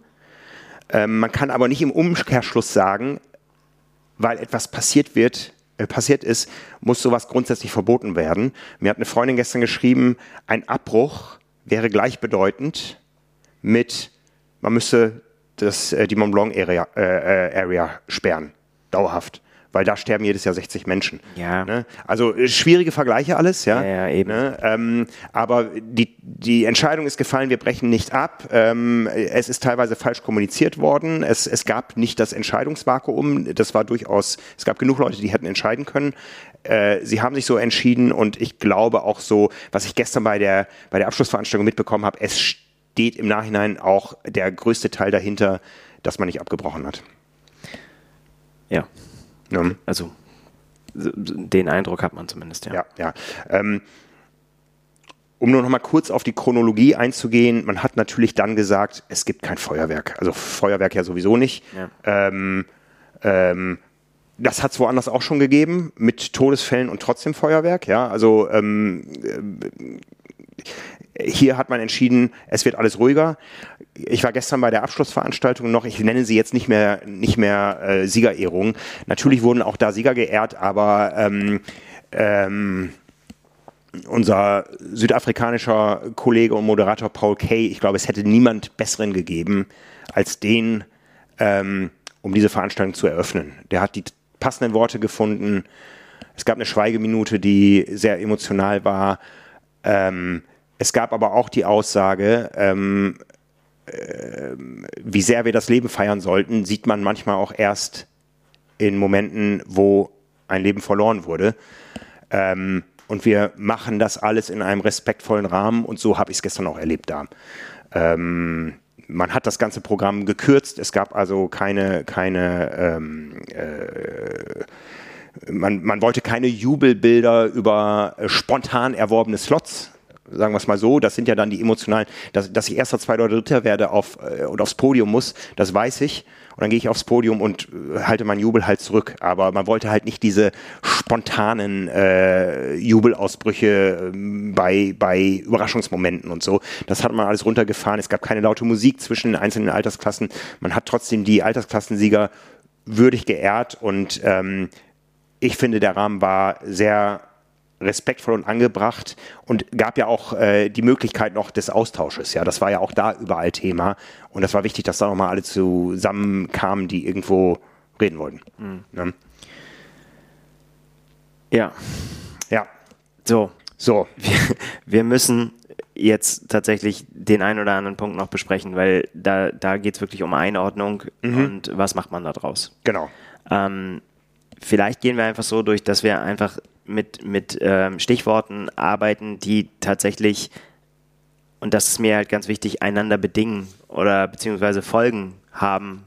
Ähm, weil ich hatte das eingangs schon mal gesagt, man nicht jetzt einfach hingehen kann und sagen kann, es gibt jetzt eine einfache Lösung und die, äh, die löst das Problem. Dann hätte sowas nie wieder, dann findet sowas nie wieder statt. Nein. Kann nie wieder passieren. Mhm.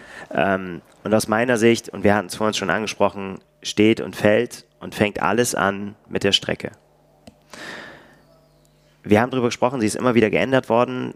Die Strecke, die wir jetzt in diesem Jahr gesehen haben, und ähm, interessanterweise ist sie da in diesen, die, diese Problematik, die auch von Sebastian Kienle im, äh, im Sportschau Livestream angesprochen wurde. Oh, oh, oh, das ist alles eng. Da sind viele Leute, da sind viel zu viele Motorräder. Ähm, das ist alles äh, was, was wir im letzten Jahr in diesem Maß nicht gesehen haben. Das hängt aber auch ganz krass damit zusammen, wie das öffentliche Interesse an diesem Rennen war. Äh, denn äh, im letzten Jahr waren es die Profifrauen, die unterwegs waren. Laura Philipp hat das Rennen gewonnen. Und man muss ganz klar sagen, das Medienaufkommen oder lassen wir es sagen, das, das Interesse an, an diesem Rennen, an Menschen, die da auf der Strecke sein wollten, war in diesem Jahr offensichtlich deutlich, deutlich größer. Ja, äh, plus, hilf mir auf die Sprünge, ich glaube, im letzten Jahr gab es eine Parallelveranstaltung. War nicht rot am gleichen Wochenende wie Hamburg? Ja, das, das wäre jetzt, kann ich jetzt aus dem Stehgreif nicht war, sagen. Warst, du in, warst du in Rot? Ich war letztes Jahr in Rot. Äh, nein, ich war, ich war ähm, ähm, Entschuldigung. Jetzt erwischt mich auf den falschen Fuß. Ja, ja, äh, äh, ja, äh, Nein, ich, glaub, ich glaube fast, es war nee, eine nee. Parallelveranstaltung und auch, auch, auch, es gibt ja eine gewisse Bubble an Triathlon-Medien interessierten oder Medienschaffenden, die, die haben sich, glaube ich, im letzten Jahr aufgeteilt, äh, aufgeteilt auf zwei, zwei Events. Mehr möglicherweise, das, das kann ich jetzt hier mhm. nicht gleich sagen an der Stelle, Fax, aber letztes Jahr hatten wir zehn Profifrauen nachher im Ziel. Ja. Ähm, und ähm, hier hatten wir jetzt ein, ein ganz anderes Feld. Und möglicherweise hat man das unterschätzt. Mhm. Dass einfach, dass es ein Unterschied ist, ob sich ein Kamerabegleitfahrzeug bei Laura Philipp aufhält, die das Rennen dominiert, mhm. von Anfang an, mit weitem Abstand zu äh, Chelsea Sodaro, äh, oder ob es hier eine große Spitzengruppe gibt, die live begleitet werden soll, auf derselben Strecke. Mhm. Ähm, das ist, glaube ich, ein großer, großer Unterschied, den man schon mal vorneweg äh, haben muss. Und da muss man sich dann tatsächlich dann jetzt die Frage stellen, hat die Strecke das hergegeben, ähm, dieses Aufkommen letztendlich da zu haben. Und ja, nach dem Outcome muss man sagen, oder nicht nur nach dem Outcome, nein. sondern auch nach deinen Eindrücken, die du schon in der Stadt gewonnen hast, muss man tatsächlich sagen, nein, das hat die Strecke nicht hergegeben. Nein, und das ähm, ist sicher der allergrößte Kritikpunkt, den man nicht unbedingt, natürlich hängt der Veranstalter mit drin, ja, aber ähm, eine genehmigte Strecke ist, äh, ist, ist, ähm, ist eine Konstellation aus Angebot und Nachfrage und Abwägung von Bedürfnissen. Ja, ähm, natürlich führt diese Strecke durch ein bevölkerungsarmes Gebiet, aber einen Rundkurs ähm, in der Gegend äh, hätte dazu geführt, dass Teile der Bevölkerung für einen Teil des Tages von der Außenwelt abgeschnitten wären. Ja, und die haben teilweise berechtigte Interessen. Ja, wenn du einen Urlaub gebucht hast, an dem Tag da raus musst und nicht raus kannst, ne, ähm, schwierig, schwierig, schwierig. Und das ist aber was, wo, wo ich am Anfang schon einmal war. Ähm, welche Lobby hat der Sport und was ist äh, eine Gesellschaft bereit mitzutragen? Wenn sie das nicht bereit ist, dann kommt es auf solche Kompromisse hinaus und ähm, dann müssen sich aus diesen Kompromissen aber Konsequenzen ergeben. Ja, genau. Ne? Ähm, ich sag mal, ein, ein, eine Konstellation wie hier, wie wir sie hier hatten, wäre auf einer Autobahn überhaupt kein Problem, da wäre Platz genug. Jetzt gab es den Platz nicht, aber auch nicht die Konsequenz, dass ähm, man für mit welcher Regulation auch immer dafür gesorgt hat, dass äh, das Rennen sicher und fair bleibt und wird. Genau, ja. denn das sind ja, äh, das sind ja die be äh, beiden Punkte, die, um die es geht halt eben, Sicherheit und eben Fairness, also sprich kein, äh, kein Drafting ähm, und eben die Kontrolle dessen. Und ich meine, das haben wir ja vorhin schon an, äh, an, an, anklingen lassen, ist, dass, dass wie du gerade gesagt hast, wenn man jetzt davon ausgeht, das ist die Strecke, mit der wir leben müssen, die, mhm. die haben wir jetzt, dann müssen mhm. daraus eben Konsequenzen erfangen. Dann, dann muss daraus abgeleitet werden, wie viel Leute können wir darauf lassen? Wie viel, also sowohl wie viele Athleten können wir mhm. darauf lassen, sowohl wie viel, ähm, was können wir sonst noch ermöglichen? Mhm. Ist da ein Livestream möglich überhaupt auf dieser Strecke? Wir haben das vorhin,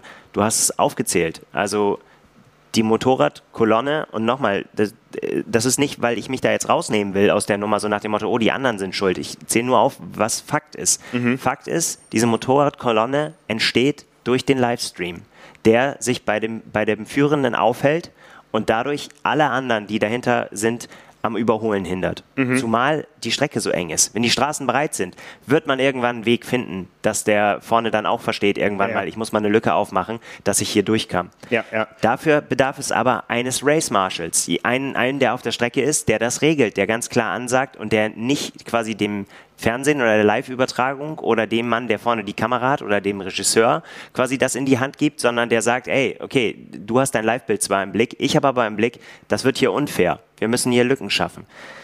Das ist zwingend notwendig aus meiner Sicht, dass das ja. geregelt wird, wenn kein Platz da ist. Ja, ja. Und da, dann auch eine Entscheidung, ähm, was brauchen wir wirklich, um äh, oder ab wo wird es Luxus? Muss es vier Bewegtbildkameras plus ein, ein Instagram-Handy äh, äh, permanent am, an einer Spitzengruppe geben, die am Ende aus, da wo ich es zuletzt beobachtet habe, aus sechs Athleten besteht? Nee, natürlich, die Antwort, das ist ja fast schon rhetorisch, die Antwort ja, ja. ist natürlich nein.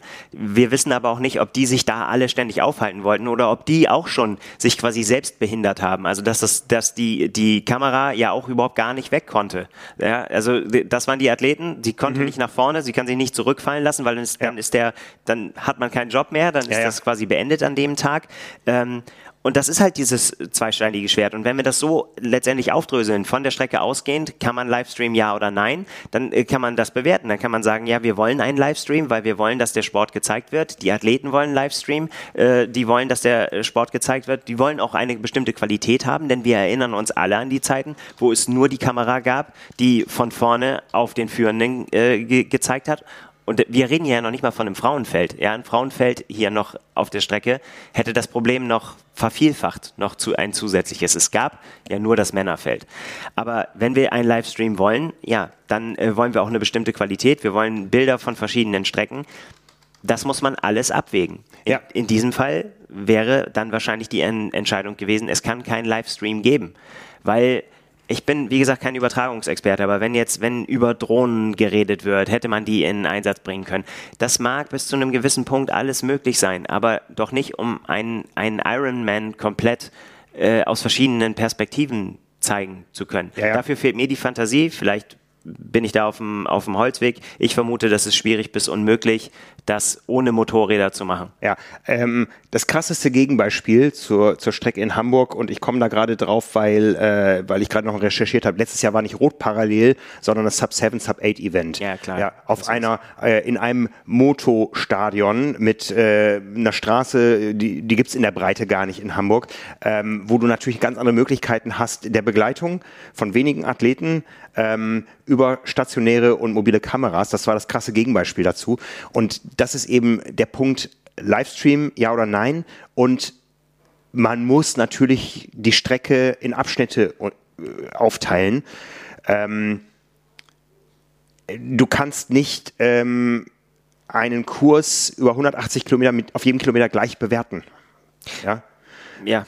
Es muss vielleicht auch dann ähm, eine Entscheidung fallen im Vorfeld, an welchen Stellen macht es überhaupt keinen Sinn, live drauf zu sein und was bereiten wir vor, damit die Leute trotzdem beim Livestream dann dranbleiben. Ja, ähm, das, das, das ist ähm, im Nachhinein ist man immer schlauer. Ja, ja genau. Ne? Also, aber äh, das sind, äh, ich meine, jetzt sind wir ja jetzt, äh, ohne das als Vorwurf in die Vergangenheit zu sehen, das sind die Lehren, die wir daraus ziehen, dass es so nicht weiterlaufen kann, dass man, dass man sich, wenn eine Veranstaltung live übertragen wird, aber auch da intensiv mit auseinandersetzen muss, wie ist der Kurs, an welchen Stellen können wir live gehen und an welchen Stellen müssen wir durch andere Dinge überbrücken, weil es einfach zu gefährlich wäre, in der Situation live zu senden. Ja, ja. genau. Und das ist natürlich, ähm, wie gesagt, das ist, weiß man alles jetzt im, im, im, Nachhinein, wie gesagt, aus meiner Sicht, das, das größte Problem in diesem Moment dann, in dem man sich entschlossen hat, wie gesagt, wir wollen aufbauen, ne? in dem Moment, wo man gesagt hat, ja, wir wollen einen Livestream haben, wir wollen den implementieren hier, dann muss man sich überlegen, okay, wie kann der aussehen und was hat das wiederum für Folgen? Wer, wer kann dann noch auf die Strecke? Ja. Wer darf dann noch mit dabei sein? Und klar, es wird auch, äh, natürlich wollen wir auf die Strecke und wollen Fotos machen, aber es wird auch immer äh, Momente geben, wo wir auch ja selber schon gesagt haben, in dem, da würden wir nicht reinfahren äh, wollen. Wir vertrauen natürlich aber auch darauf, dass, dass, das, dass das geht, wenn wir dem hinterherfahren. Also mhm. auch da wieder ist es, glaube ich, zwingend notwendig, dass das geregelt wird. Dass das einfach klar ist, wie kann so ein so, sowas dann aussehen und wer darf dann eben noch mit auf die Strecke. Eine Entscheidung, die zum Beispiel ja gefallen ist, ist, dass es keine äh, mobilen Mechaniker gegeben hat, wie das bei anderen Rennen ist, ne? dass, mhm. dass man ein Ersatzrad ausgetauscht werden kann. Warum das jetzt hier nicht gemacht wird, das wurde explizit nicht gesagt. Das war aber in der Vergangenheit auch schon so. Mir erschließt sich das aber so, dass ja quasi auf diesem engen Stück Ne, was wäre jetzt gewesen? Da hat ein Profi hat einen, einen, Pannen, einen Pannenfall und dann kommt das Motorrad angefahren und die wollen da den Reifen wechseln. Der Profi kann in, in den Graben gehen und kann, kann da äh, den, den Reifen wechseln. Das Motorrad könnte nicht weg zu dem Zeitpunkt. Ja, das mhm, würde, mhm. würden, wäre ein Sicherheitsrisiko, wenn das da auf der Strecke stehen bleibt.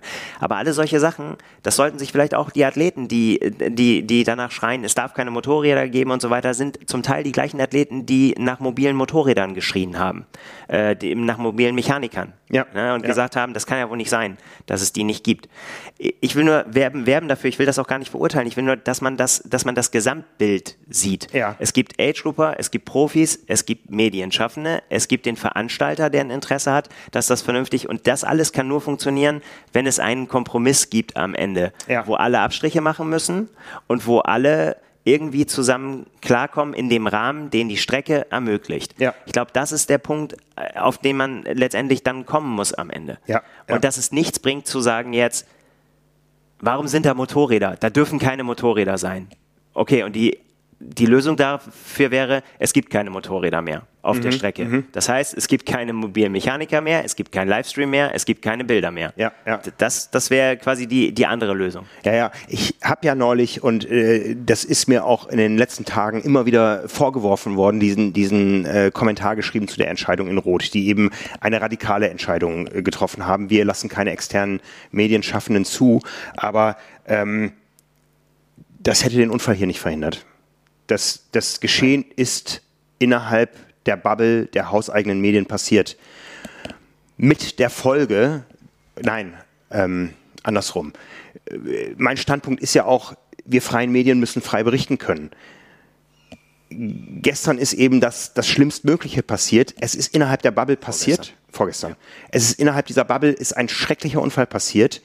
Und die hauseigenen Medien, sprich der Ironman Livestream, ähm, hat eben gezeigt, dass es kein journalistischer Angang ist. Ja. In dem ähm, völlig unkritisch unter Ausschaltung von Kritik, von externer Kritik, einfach weiter schöne Bilder verbreitet wurden. Und das, das ist nach wie vor mein Anliegen. Und ähm, ähm, letztendlich, äh, ich, ich müsste mir meinen Kommentar jetzt auch nochmal durchlesen von, von damals, aber in vielen Punkten ist ja genau das eingetreten, ähm, was wir an verschiedenen Punkten kritisiert haben zu der Entscheidung in Rot. Ja, ähm, es ist völlig klar, wir müssen runter von der Anzahl der Motorräder, vor allen Dingen in der Ballung. Und wenn ich dann höre, dass Veranstalter mir erzählen im Nachhinein, dass es inzwischen gang und gäbe ist, dass Athleten in ihre Antrittsverträge die eigene, die, die Begleitung durch eigene Medienleute auf der Strecke ähm, mit rein verhandeln wollen, dann frage ich mich, in welcher Sportart ist es üblich, dass ein Sportler während des Wettkampfs seine eigenen Medien bei sich hat? Ja. Ne? Also, ähm, da, da, muss es, da muss es eine Lösung geben, ja, ähm, und, und äh, es, es wird jede Interessengruppe Abstriche machen müssen, völlig klar.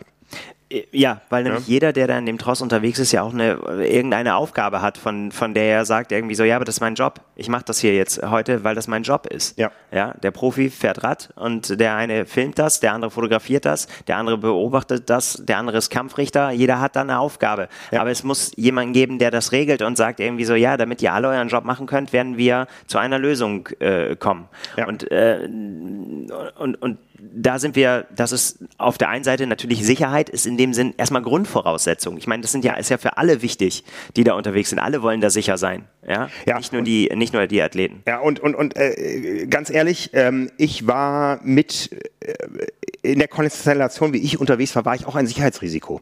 Ja, ähm, wir sind da in eine Situation reingeraten, äh, aus allem, was wir vorhin geschildert haben, mit, mit keinen Abstimmungsmöglichkeiten und so weiter. Ähm, wir waren Teil des Problems, äh, nicht des Problems, was am Ende zum, zum, zum Unfall geführt hat. Ähm, aber grundsätzlich waren wir ein Unsicherheitsfaktor auf, auf dieser Strecke und da muss so viel im Vorfeld anders äh, gearbeitet werden in Zukunft. Ähm, ich habe mir da, da auch nochmal Gedanken gemacht. Ähm, ich sag mal, äh, ein, ganz krasses Beispiel, die, die Oberkampfrichterin des Rennens, äh, Uli Ziel, die jetzt auch äh, Kampfrichter äh, Obfrau in, für ganz Deutschland ist. Ähm, die hatten wir gerade im Interview in der Triathlon. Ähm, die ist, das haben wir neulich kommuniziert, eine der beiden Deutschen, glaube ich, die in Paris 2024 zum Kampfrichter Technical, Technical Officials oder was, wie, wie auch immer man es äh, äh, bezeichnet, gehört. Ähm, sie sagt auf der einen Seite, ich habe ähm, noch keine Ahnung, was ich machen werde. Wahrscheinlich werde ich Wasserbecher anreichen, weil es so viel erfahrenere Leute für die entscheidenden ähm, Positionen in den Olympiarennen gibt. Auf der anderen Seite muss ich aber meine Zertifizierung erneuern und man hat mir gesagt, ich sitze da 20 Online-Stunden vor, ich bin schon bei 60.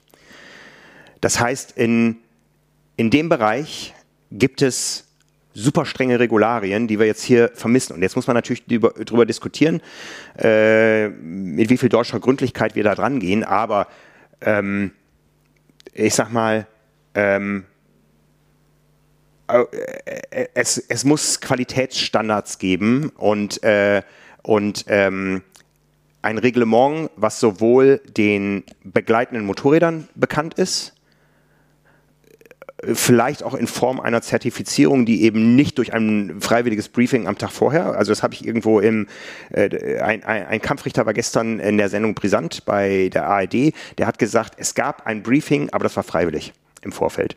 Ne? Da muss es vielleicht eine bessere Zertifizierung geben, da muss es vielleicht auch Gelder geben, die bei den großen Veranstaltungen dafür sorgen, dass es ein, ähm, eine Motorradcrew gibt, die erfahren ist, die gebrieft ist, ähm, die die technische Ausstattung mitbringt, um das Ganze eben sicherer zu machen. Und das Gleiche könnte man auch sogar auf die Begleiter äh, zurückführen. Warum nicht einen kürzlich absolvierten Erste-Hilfe-Kurs für alle verpflichtend machen, die da draußen sich mobil bewegen?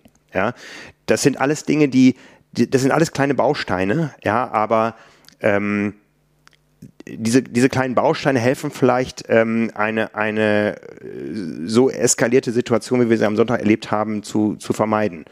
Ja. Ne? Und wie gesagt, auch, auch klare Zugangsbeschränkungen.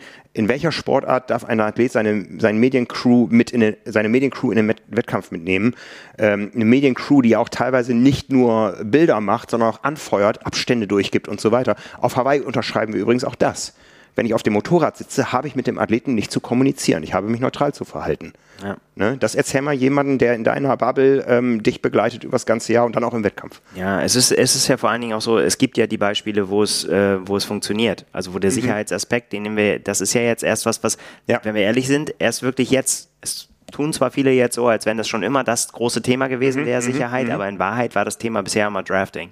Yes. Ja, von, ja. von allen. Äh, ja. Und dann wurde immer gesagt, außerdem, also ne, natürlich kam, kommt das Thema Sicherheit und natürlich gab es auch in der Vergangenheit schon Situationen, wo man gesagt hat, so, ey, das ist einfach zu viel. So, ne? Aber ähm, das ist für mich schon mal die Grundvoraussetzung, dass das, dass das geschaffen wird. Aber ich denke halt nochmal, ich finde es halt wichtig, dass alle zusammen an einer Lösung arbeiten. Absolut. Ja, weil ich meine, es, es kommen viele Dinge dann jetzt in, also um es jetzt mal ganz abstrakt zu sagen, ja, für die meisten Age-Grouper ist das, ist das kein Thema, sondern es ist halt für die wenigen Profis, die unterwegs sind, für, da ballt sich alles zusammen. An der Stelle wird, wird es kritisch. Ja, und deswegen finde ich, muss, müssen auch alle da letztendlich irgendwie mit, äh, mitarbeiten. Mhm. Profis können nichts machen, die können ihren Job nur machen auf dem Rad. Ne? Die können einfach, einfach äh, das tun, was, was, was sie da haben. Äh, aber ich würde halt auch Verständnis für alle Seiten irgendwie dahin äh, gehen werben, dass man äh, auch im Blick hat, wenn man so Sachen fordert wie, da dürfen keine Motorräder mehr sein, was bedeutet das für Sponsoren? Was bedeutet das für Medien? Was bedeutet das für die Veranstalter, die dann eventuell dann auch eben keine Übertragung mehr haben? Dann sind die, sind die Sponsoren der Veranstaltung mhm, mhm nicht mhm. mehr da und so weiter und so fort. Nur, dass man ein Bewusstsein dafür hat, dass das alles zusammenhängt. Genau. Ja, und dass wir eine Lösung finden müssen, alle zusammen, mit, mit der alle mit Abstrichen, Abstrichen leben können. Ja, und das ist, das ist eben auch das, was ich, was auch so ein bisschen durch die Diskussion um Rot angestoßen wurde. Ähm, was ich damals auch gesagt habe, da stehe ich auch nach wie vor dazu. Der Buhmann sind die Medien, sind wir. Ja. Und das, ähm, und ich glaube, das sollte heute auch klar geworden sein. Ähm, man sieht viele Motorräder, aber man muss genau hingucken, was sind das für Motorräder und wer verhält sich wie. Und letztendlich ist es genau das, was wir in diesem Kommentar neulich zum, zur Thematik in Rot äh, kritisiert haben. Genau, wer verhält sich wie. Also mhm. da gehören dann auch die Kampfrichtermotorräder dazu, da gehören die Polizeimotorräder dazu, da gehören alle dazu, die wir schon aufgezählt haben. Wer verhält sich wie und wer kann sich aufgrund der Streckenverhältnisse eventuell überhaupt gar nicht anders verhalten, weil, da wiederhole ich mich gerne, das Live-Motorrad an der Spitze fährt und keinen Platz lässt, dass andere daran vorbeifahren können. Und wie gesagt, wenn das nicht möglich ist, weil das Live-Motorrad sagt, ey, ich muss hier fahren, es gibt keine andere Möglichkeit für mich, dann kann es entweder keinen Livestream geben, weil er sonst Windschatten geben würde, mhm. oder es gibt halt, ähm, es, es, es ist halt, muss dann halt dahinter klar reguliert werden. Und ja. dann muss das auch, das meinte ich vorhin mit Kompromiss, da muss auch das Live-Bild mal für, eine, für einen Moment eben nicht da sein, um halt andere Sachen zu ermöglichen. Auch einem Kampfrichter muss es doch möglich sein, da durchzufahren und nicht Windschatten für die anderen Athleten zu geben. Das ja. haben wir ja gesehen. Ja, ja. Äh, da sind auch Kampfrichter in diesem Tross, die dann neben der Spitzengruppe herfahren, obwohl genau das verhindert werden soll. Und sie kommen einfach da nicht vorbei. Und das kann nur durch, durch, durch Regeln geregelt werden. Aber mhm. meine, aus meiner Sicht eben, äh, jetzt will ich mich ja nicht nochmal wiederholen, aber einmal sage ich es noch, nicht dadurch, dass man sagt, alle Motorräder müssen weg. Nee, nee. Ja. Letztendlich ist es ja auch was, wo sich auch die, die Triathlon-Community, ähm, wo sich jeder einzelne Meinung bilden will. Will er einen Livestream?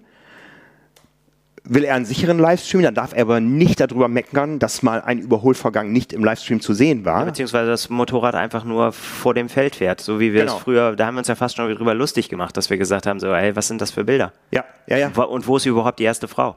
Genau, genau, genau. Ne? Und ich sehe ja nur die ganze Zeit den ersten. Ja. Gut, jetzt hatte man hier zwei Motorräder, eins neben dem ersten, eins neben dem zweiten, dann konnte man umschalten. Ist das die bessere Lösung? Nein, das ne? ist aber, wie gesagt, da wiederhole ich mich auch, das, das ist aber auch bedingt dadurch, dass auch das zweite Motorrad das erste überhaupt gar nicht überholen hätte können. Ja, ja. Äh, brauche es einen, eine Instagram- Kamera, ein Instagram-Handy, was permanent dabei fährt, oder schneidet man als Veranstalter die Dinge nicht aus dem Querformatbild des Livestreams raus für das flüchtige 24 Stunden vorhandene Instagram-Gedöns? Ne, ähm, das, das ist was. Ja, ich will jetzt, äh, da, da, da, müssen wir ja dann auch aufpassen. Ja, ja. auch wir dürfen das nicht bewerten. Natürlich nein, nein. sehen wir unsere Rolle natürlich sehr hoch angesiedelt, aber das müssen dann auch im Zusammenspiel muss das dann auch bewertet ja, werden. Wie viel Fotografen verträgt eine Strecke? Ja. Muss man ganz klar bewerten. Und ja, ja. dann muss man sagen, okay, gibt es einen oder gibt es die Möglichkeit, dass mehrere das sicher und fair auf der Strecke sich verhalten können? Ja, ja, ja, ja. Ja. Wir haben jetzt noch ganz viel nicht angesprochen. Absolut. Äh, was das mit Feldgrößen zu tun hat, wie viele Leute, ob man Triathlon überhaupt in Großstädten machen kann, ja, nein. Ja, ja das, das, das sind natürlich alles Fragen, die jetzt gestellt werden. Und ja, über die Dings, das haben wir, das haben wir schon gesagt, über die letztendlich Verantwortlichkeit, denn das darüber wird geredet werden. Es ist immerhin ein Mensch gestorben. Mhm. Wer, wer ist, wie ist es dazu gekommen? Das wird genau aufgeklärt werden müssen. Ähm, ja, und hat möglicherweise jemand Schuld daran. Genau, und auch das äh, wird ja Konsequenzen haben, ja. Also ich glaube, dass jeder, jede lokale Behörde, die in ihrer Region einen bekannten Triathlon hat, ähm, dass das irgendwo da durchsickert und natürlich auch da Genehmigungsprozesse durch solche Dinge nicht einfacher werden oder eben auch mit klaren Auflagen versehen werden. Das kann also auch dazu führen, dass äh, allein behördlicherseits da zukünftig äh, ganz klare Schranken, was ähm, die Möglichkeiten der Motorradbegleitung in, in welcher Form auch immer betrifft. Ja, das kann also auch sein, dass von Behördenseite da irgendwann kommt, ähm, weil eben jetzt diese Situation im Umfeld des, des Live-Geschehens sich abgespielt hat. Ja. Man kann es nicht oft genug sagen, dass, dass, dass das von behördlicher Seite untersagt wird und nur noch sicherheitsrelevante ähm, Begleitfahrzeuge auf die Strecke dürfen. Ja. ja. Das wird man halt abwarten müssen und was mhm. aber ja auch letztendlich wünschenswert ist. So, und ich meine, wir können uns ja nur letztendlich darauf verlassen, dass das von vornherein geklärt wird. Also mhm. ich meine, oder muss jetzt auch gar nicht nur wir, alle, die sich da irgendwie, auch die Kampfrichter, müssen ja in dem Moment, wo sie sich aufs Motorrad setzen, das Vertrauen darin haben, dass das okay ist, dass sie das Rennen ja. per Motorrad begleiten. Mhm. Das, das, das, sind kann, eben das kann ja nicht derjenige, der dann sich aufs Motorrad setzt, entscheiden. Ja, das, das ist eben auch was, was, was, was ähm, wir sehr intensiv aufarbeiten müssen. Ähm, äh, in, in ganz verschiedener Hinsicht. Jeder hat natürlich, und das ist, glaube ich, nie so präsent gewesen wie jetzt, äh, ein, ein persönliches Risiko. Ich sehe mich da als Chef auch in einer Verantwortung. Ich meine, wir haben hier auch diese Kiste Helme, wie sie, wie sie, äh, wie sie von erwähnt haben. Das haben wir hier auch. Und äh, auch wir haben ja immer mal wieder die Situation, dass wir Kollegen, die noch keine Erfahrung haben, aber diese Erfahrung sammeln sollen. Ich habe ja auch irgendwann das erste Mal auf einem Motorrad ja, gesessen. Natürlich. Inzwischen sind es wahrscheinlich 100 Langdistanzen, die ich auf dem Motorrad gesessen habe. Ähm, auch, auch, auch ich habe da eine gewisse Verantwortung, ja. Ähm, äh, es gibt Haftungsfragen. Äh, grundsätzlich sind wir über eine Berufsgenossenschaft abgesichert in solchen Fällen. Aber was ist, wenn an irgendeiner Stelle grobes Versagen vorliegt? Von Veranstalterseite, von Fahrerseite, von meiner Seite. Das ist ja ne, ähm, auch fast fahrlässig, dass ich sage, okay, geh dahin, ohne dass ich im Vorfeld weiß, sind die Situationen da wie auf Hawaii, wo alles nochmal vorbildlichst organisiert ist, was, was die Motorräder betrifft, wenn man, wenn man eins hat. Äh, oder eben so, wie wir es jetzt am Wochenende im kompletten Gegenteil erlebt haben. Ne? Ähm, ist es das wert? Ja, ähm, für mich stand am Sonntag fest, das ist mein letzter Einsatz auf dem Motorrad. Das sehe ich inzwischen anders, weil ähm, auch bei aller Tragik, die ich da sehen musste, bin ich als Journalist Zeuge eines ähm, Ereignisses der Triathlon-Geschichte geworden, über das ähm, ich eben aus erster Hand berichten kann, so wie ich es jetzt hier getan habe, was, was sicher auch immer mal wieder in irgendwelchen Bewertungen eine Rolle spielt. Von daher stehe ich nach wie vor da, dazu, dass auch wir vor Ort sein müssen, wenn es, wenn es möglich ist, aber ähm,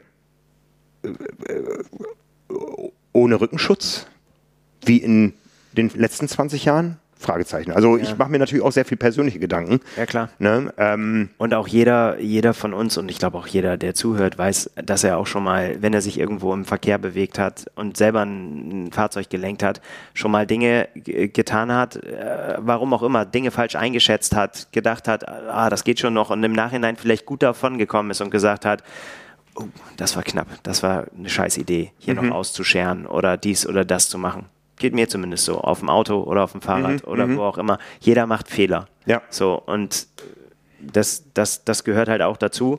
Und das, das kann man wahrscheinlich auch nie, ja, dann wird es keine Unfälle geben, mhm. äh, wenn, wenn, wenn keine Fehlentscheidung getroffen ja. Ich habe gestern mal, mal hochgerechnet, ich, ich äh, schätze mal so roundabout 20.000 Begleitkilometer im Triathlon habe ich in meinem Leben hinter mir. Ja, und ähm, dass ich wirklich ähm, verunfallt bin selber, ist zweimal vorgekommen, beides zum Glück sehr, sehr glimpflich.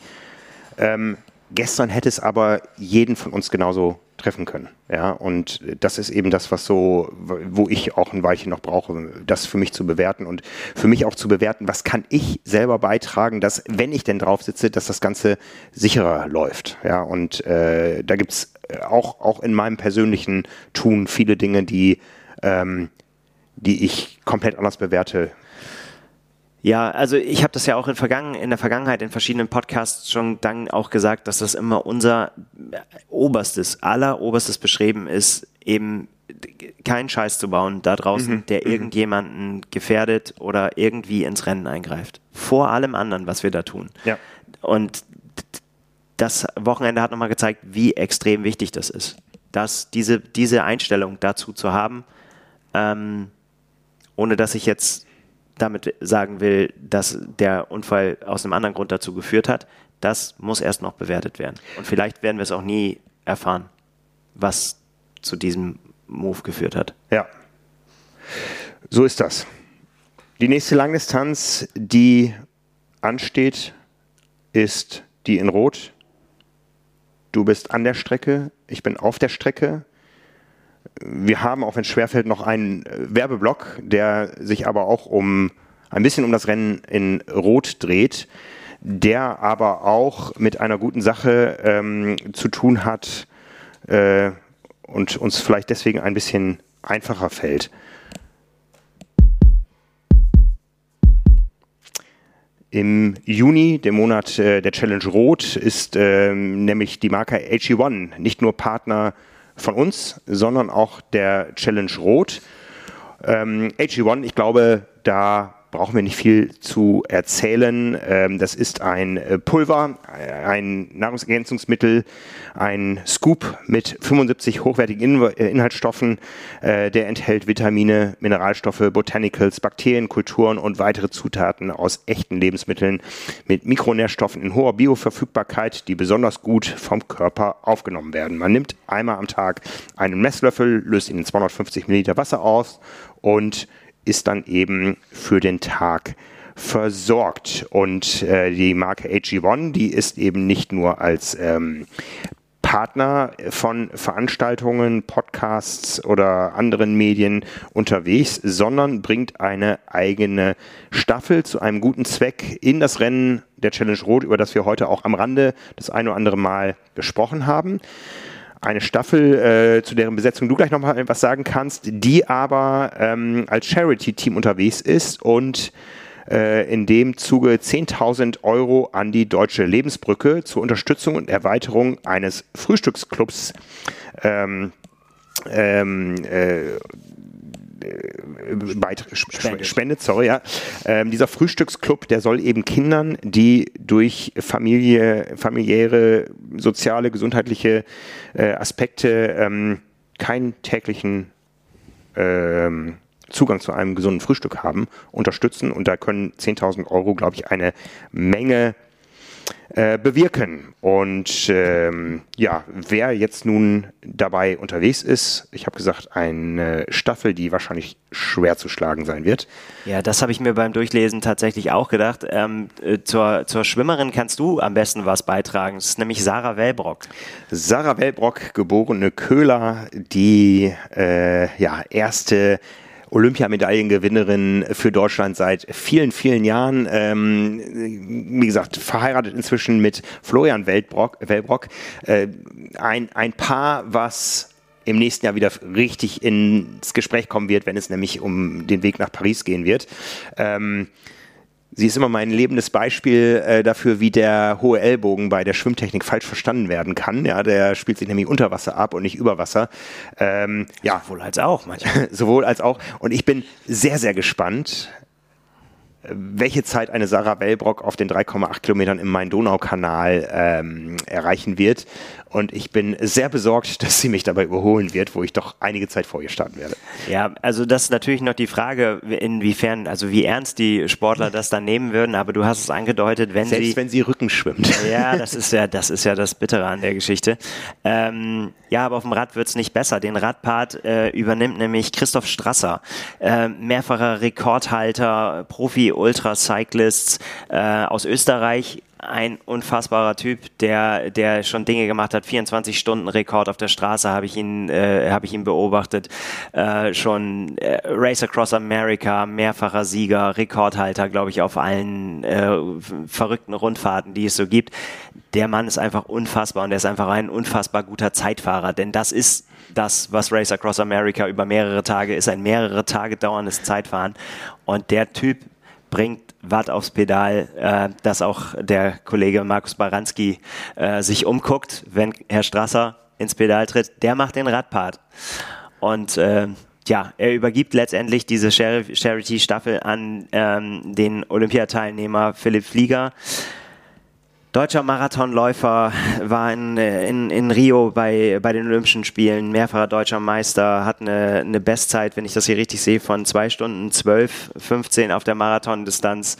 Ähm, also das reißt dann nicht ab, diese Qualität. Und ähm, ich habe wirklich mit den Ohren geschlackert, als ich diese Staffel gesehen habe. Und wenn man ähm, mit so guten Sportlern äh, Aufmerksamkeit für einen guten Zweck erregen kann, dann soll sogar mir das Staffelformat recht sein. Ja, wer sich mit diesem Team identifizieren kann und äh, mit der gleichen äh, nutritiven Vorbereitung, sage ich mal, ins Rennen gehen äh, möchte, der findet ein besonderes Angebot unter www.athleticgreens.com slash carbonlaktat. Erhält man nämlich bei Abschluss eines monatlichen Abos einen kostenlosen Jahresvorrat Vitamin D3 und K2 dazu, sowie fünf praktische AG1 Travel Packs für unterwegs ja, das Ganze findet ihr natürlich wie immer in den Show Notes.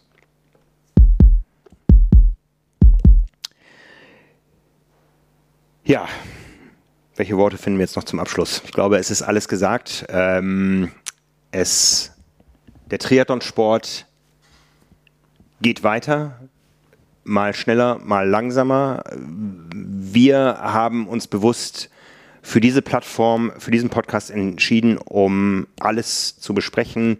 Keine weiteren Kommentare. Wir haben auch auf Social Media Kommentare, ähm, auf Kommentare auf unserer Website äh, äh, fast gar nicht reagiert.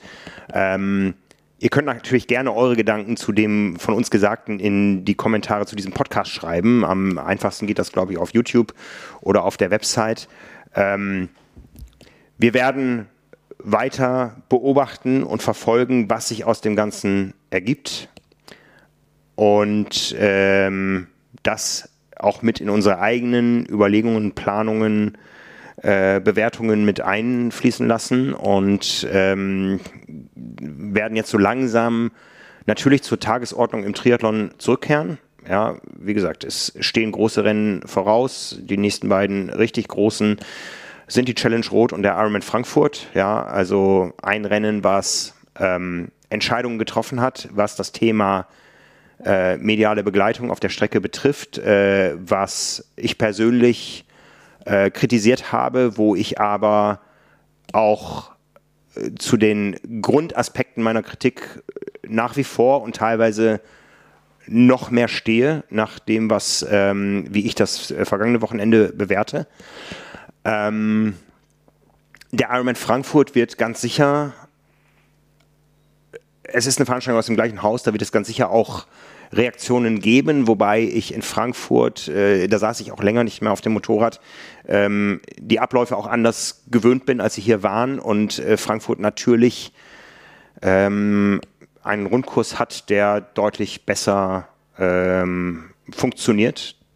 Das ist, glaube ich, unser wichtigstes Fazit, dass hier ähm, die Begebenheiten nicht so waren, als dass äh, gewisse Dinge möglich gewesen wären. Ja, und ähm, ja, ähm, da werden wir jetzt darauf hinarbeiten, auf diese Veranstaltungen und äh, ja, uns äh, sicher auch das ein oder andere Mal intern intensiv über weitere Dinge unterhalten.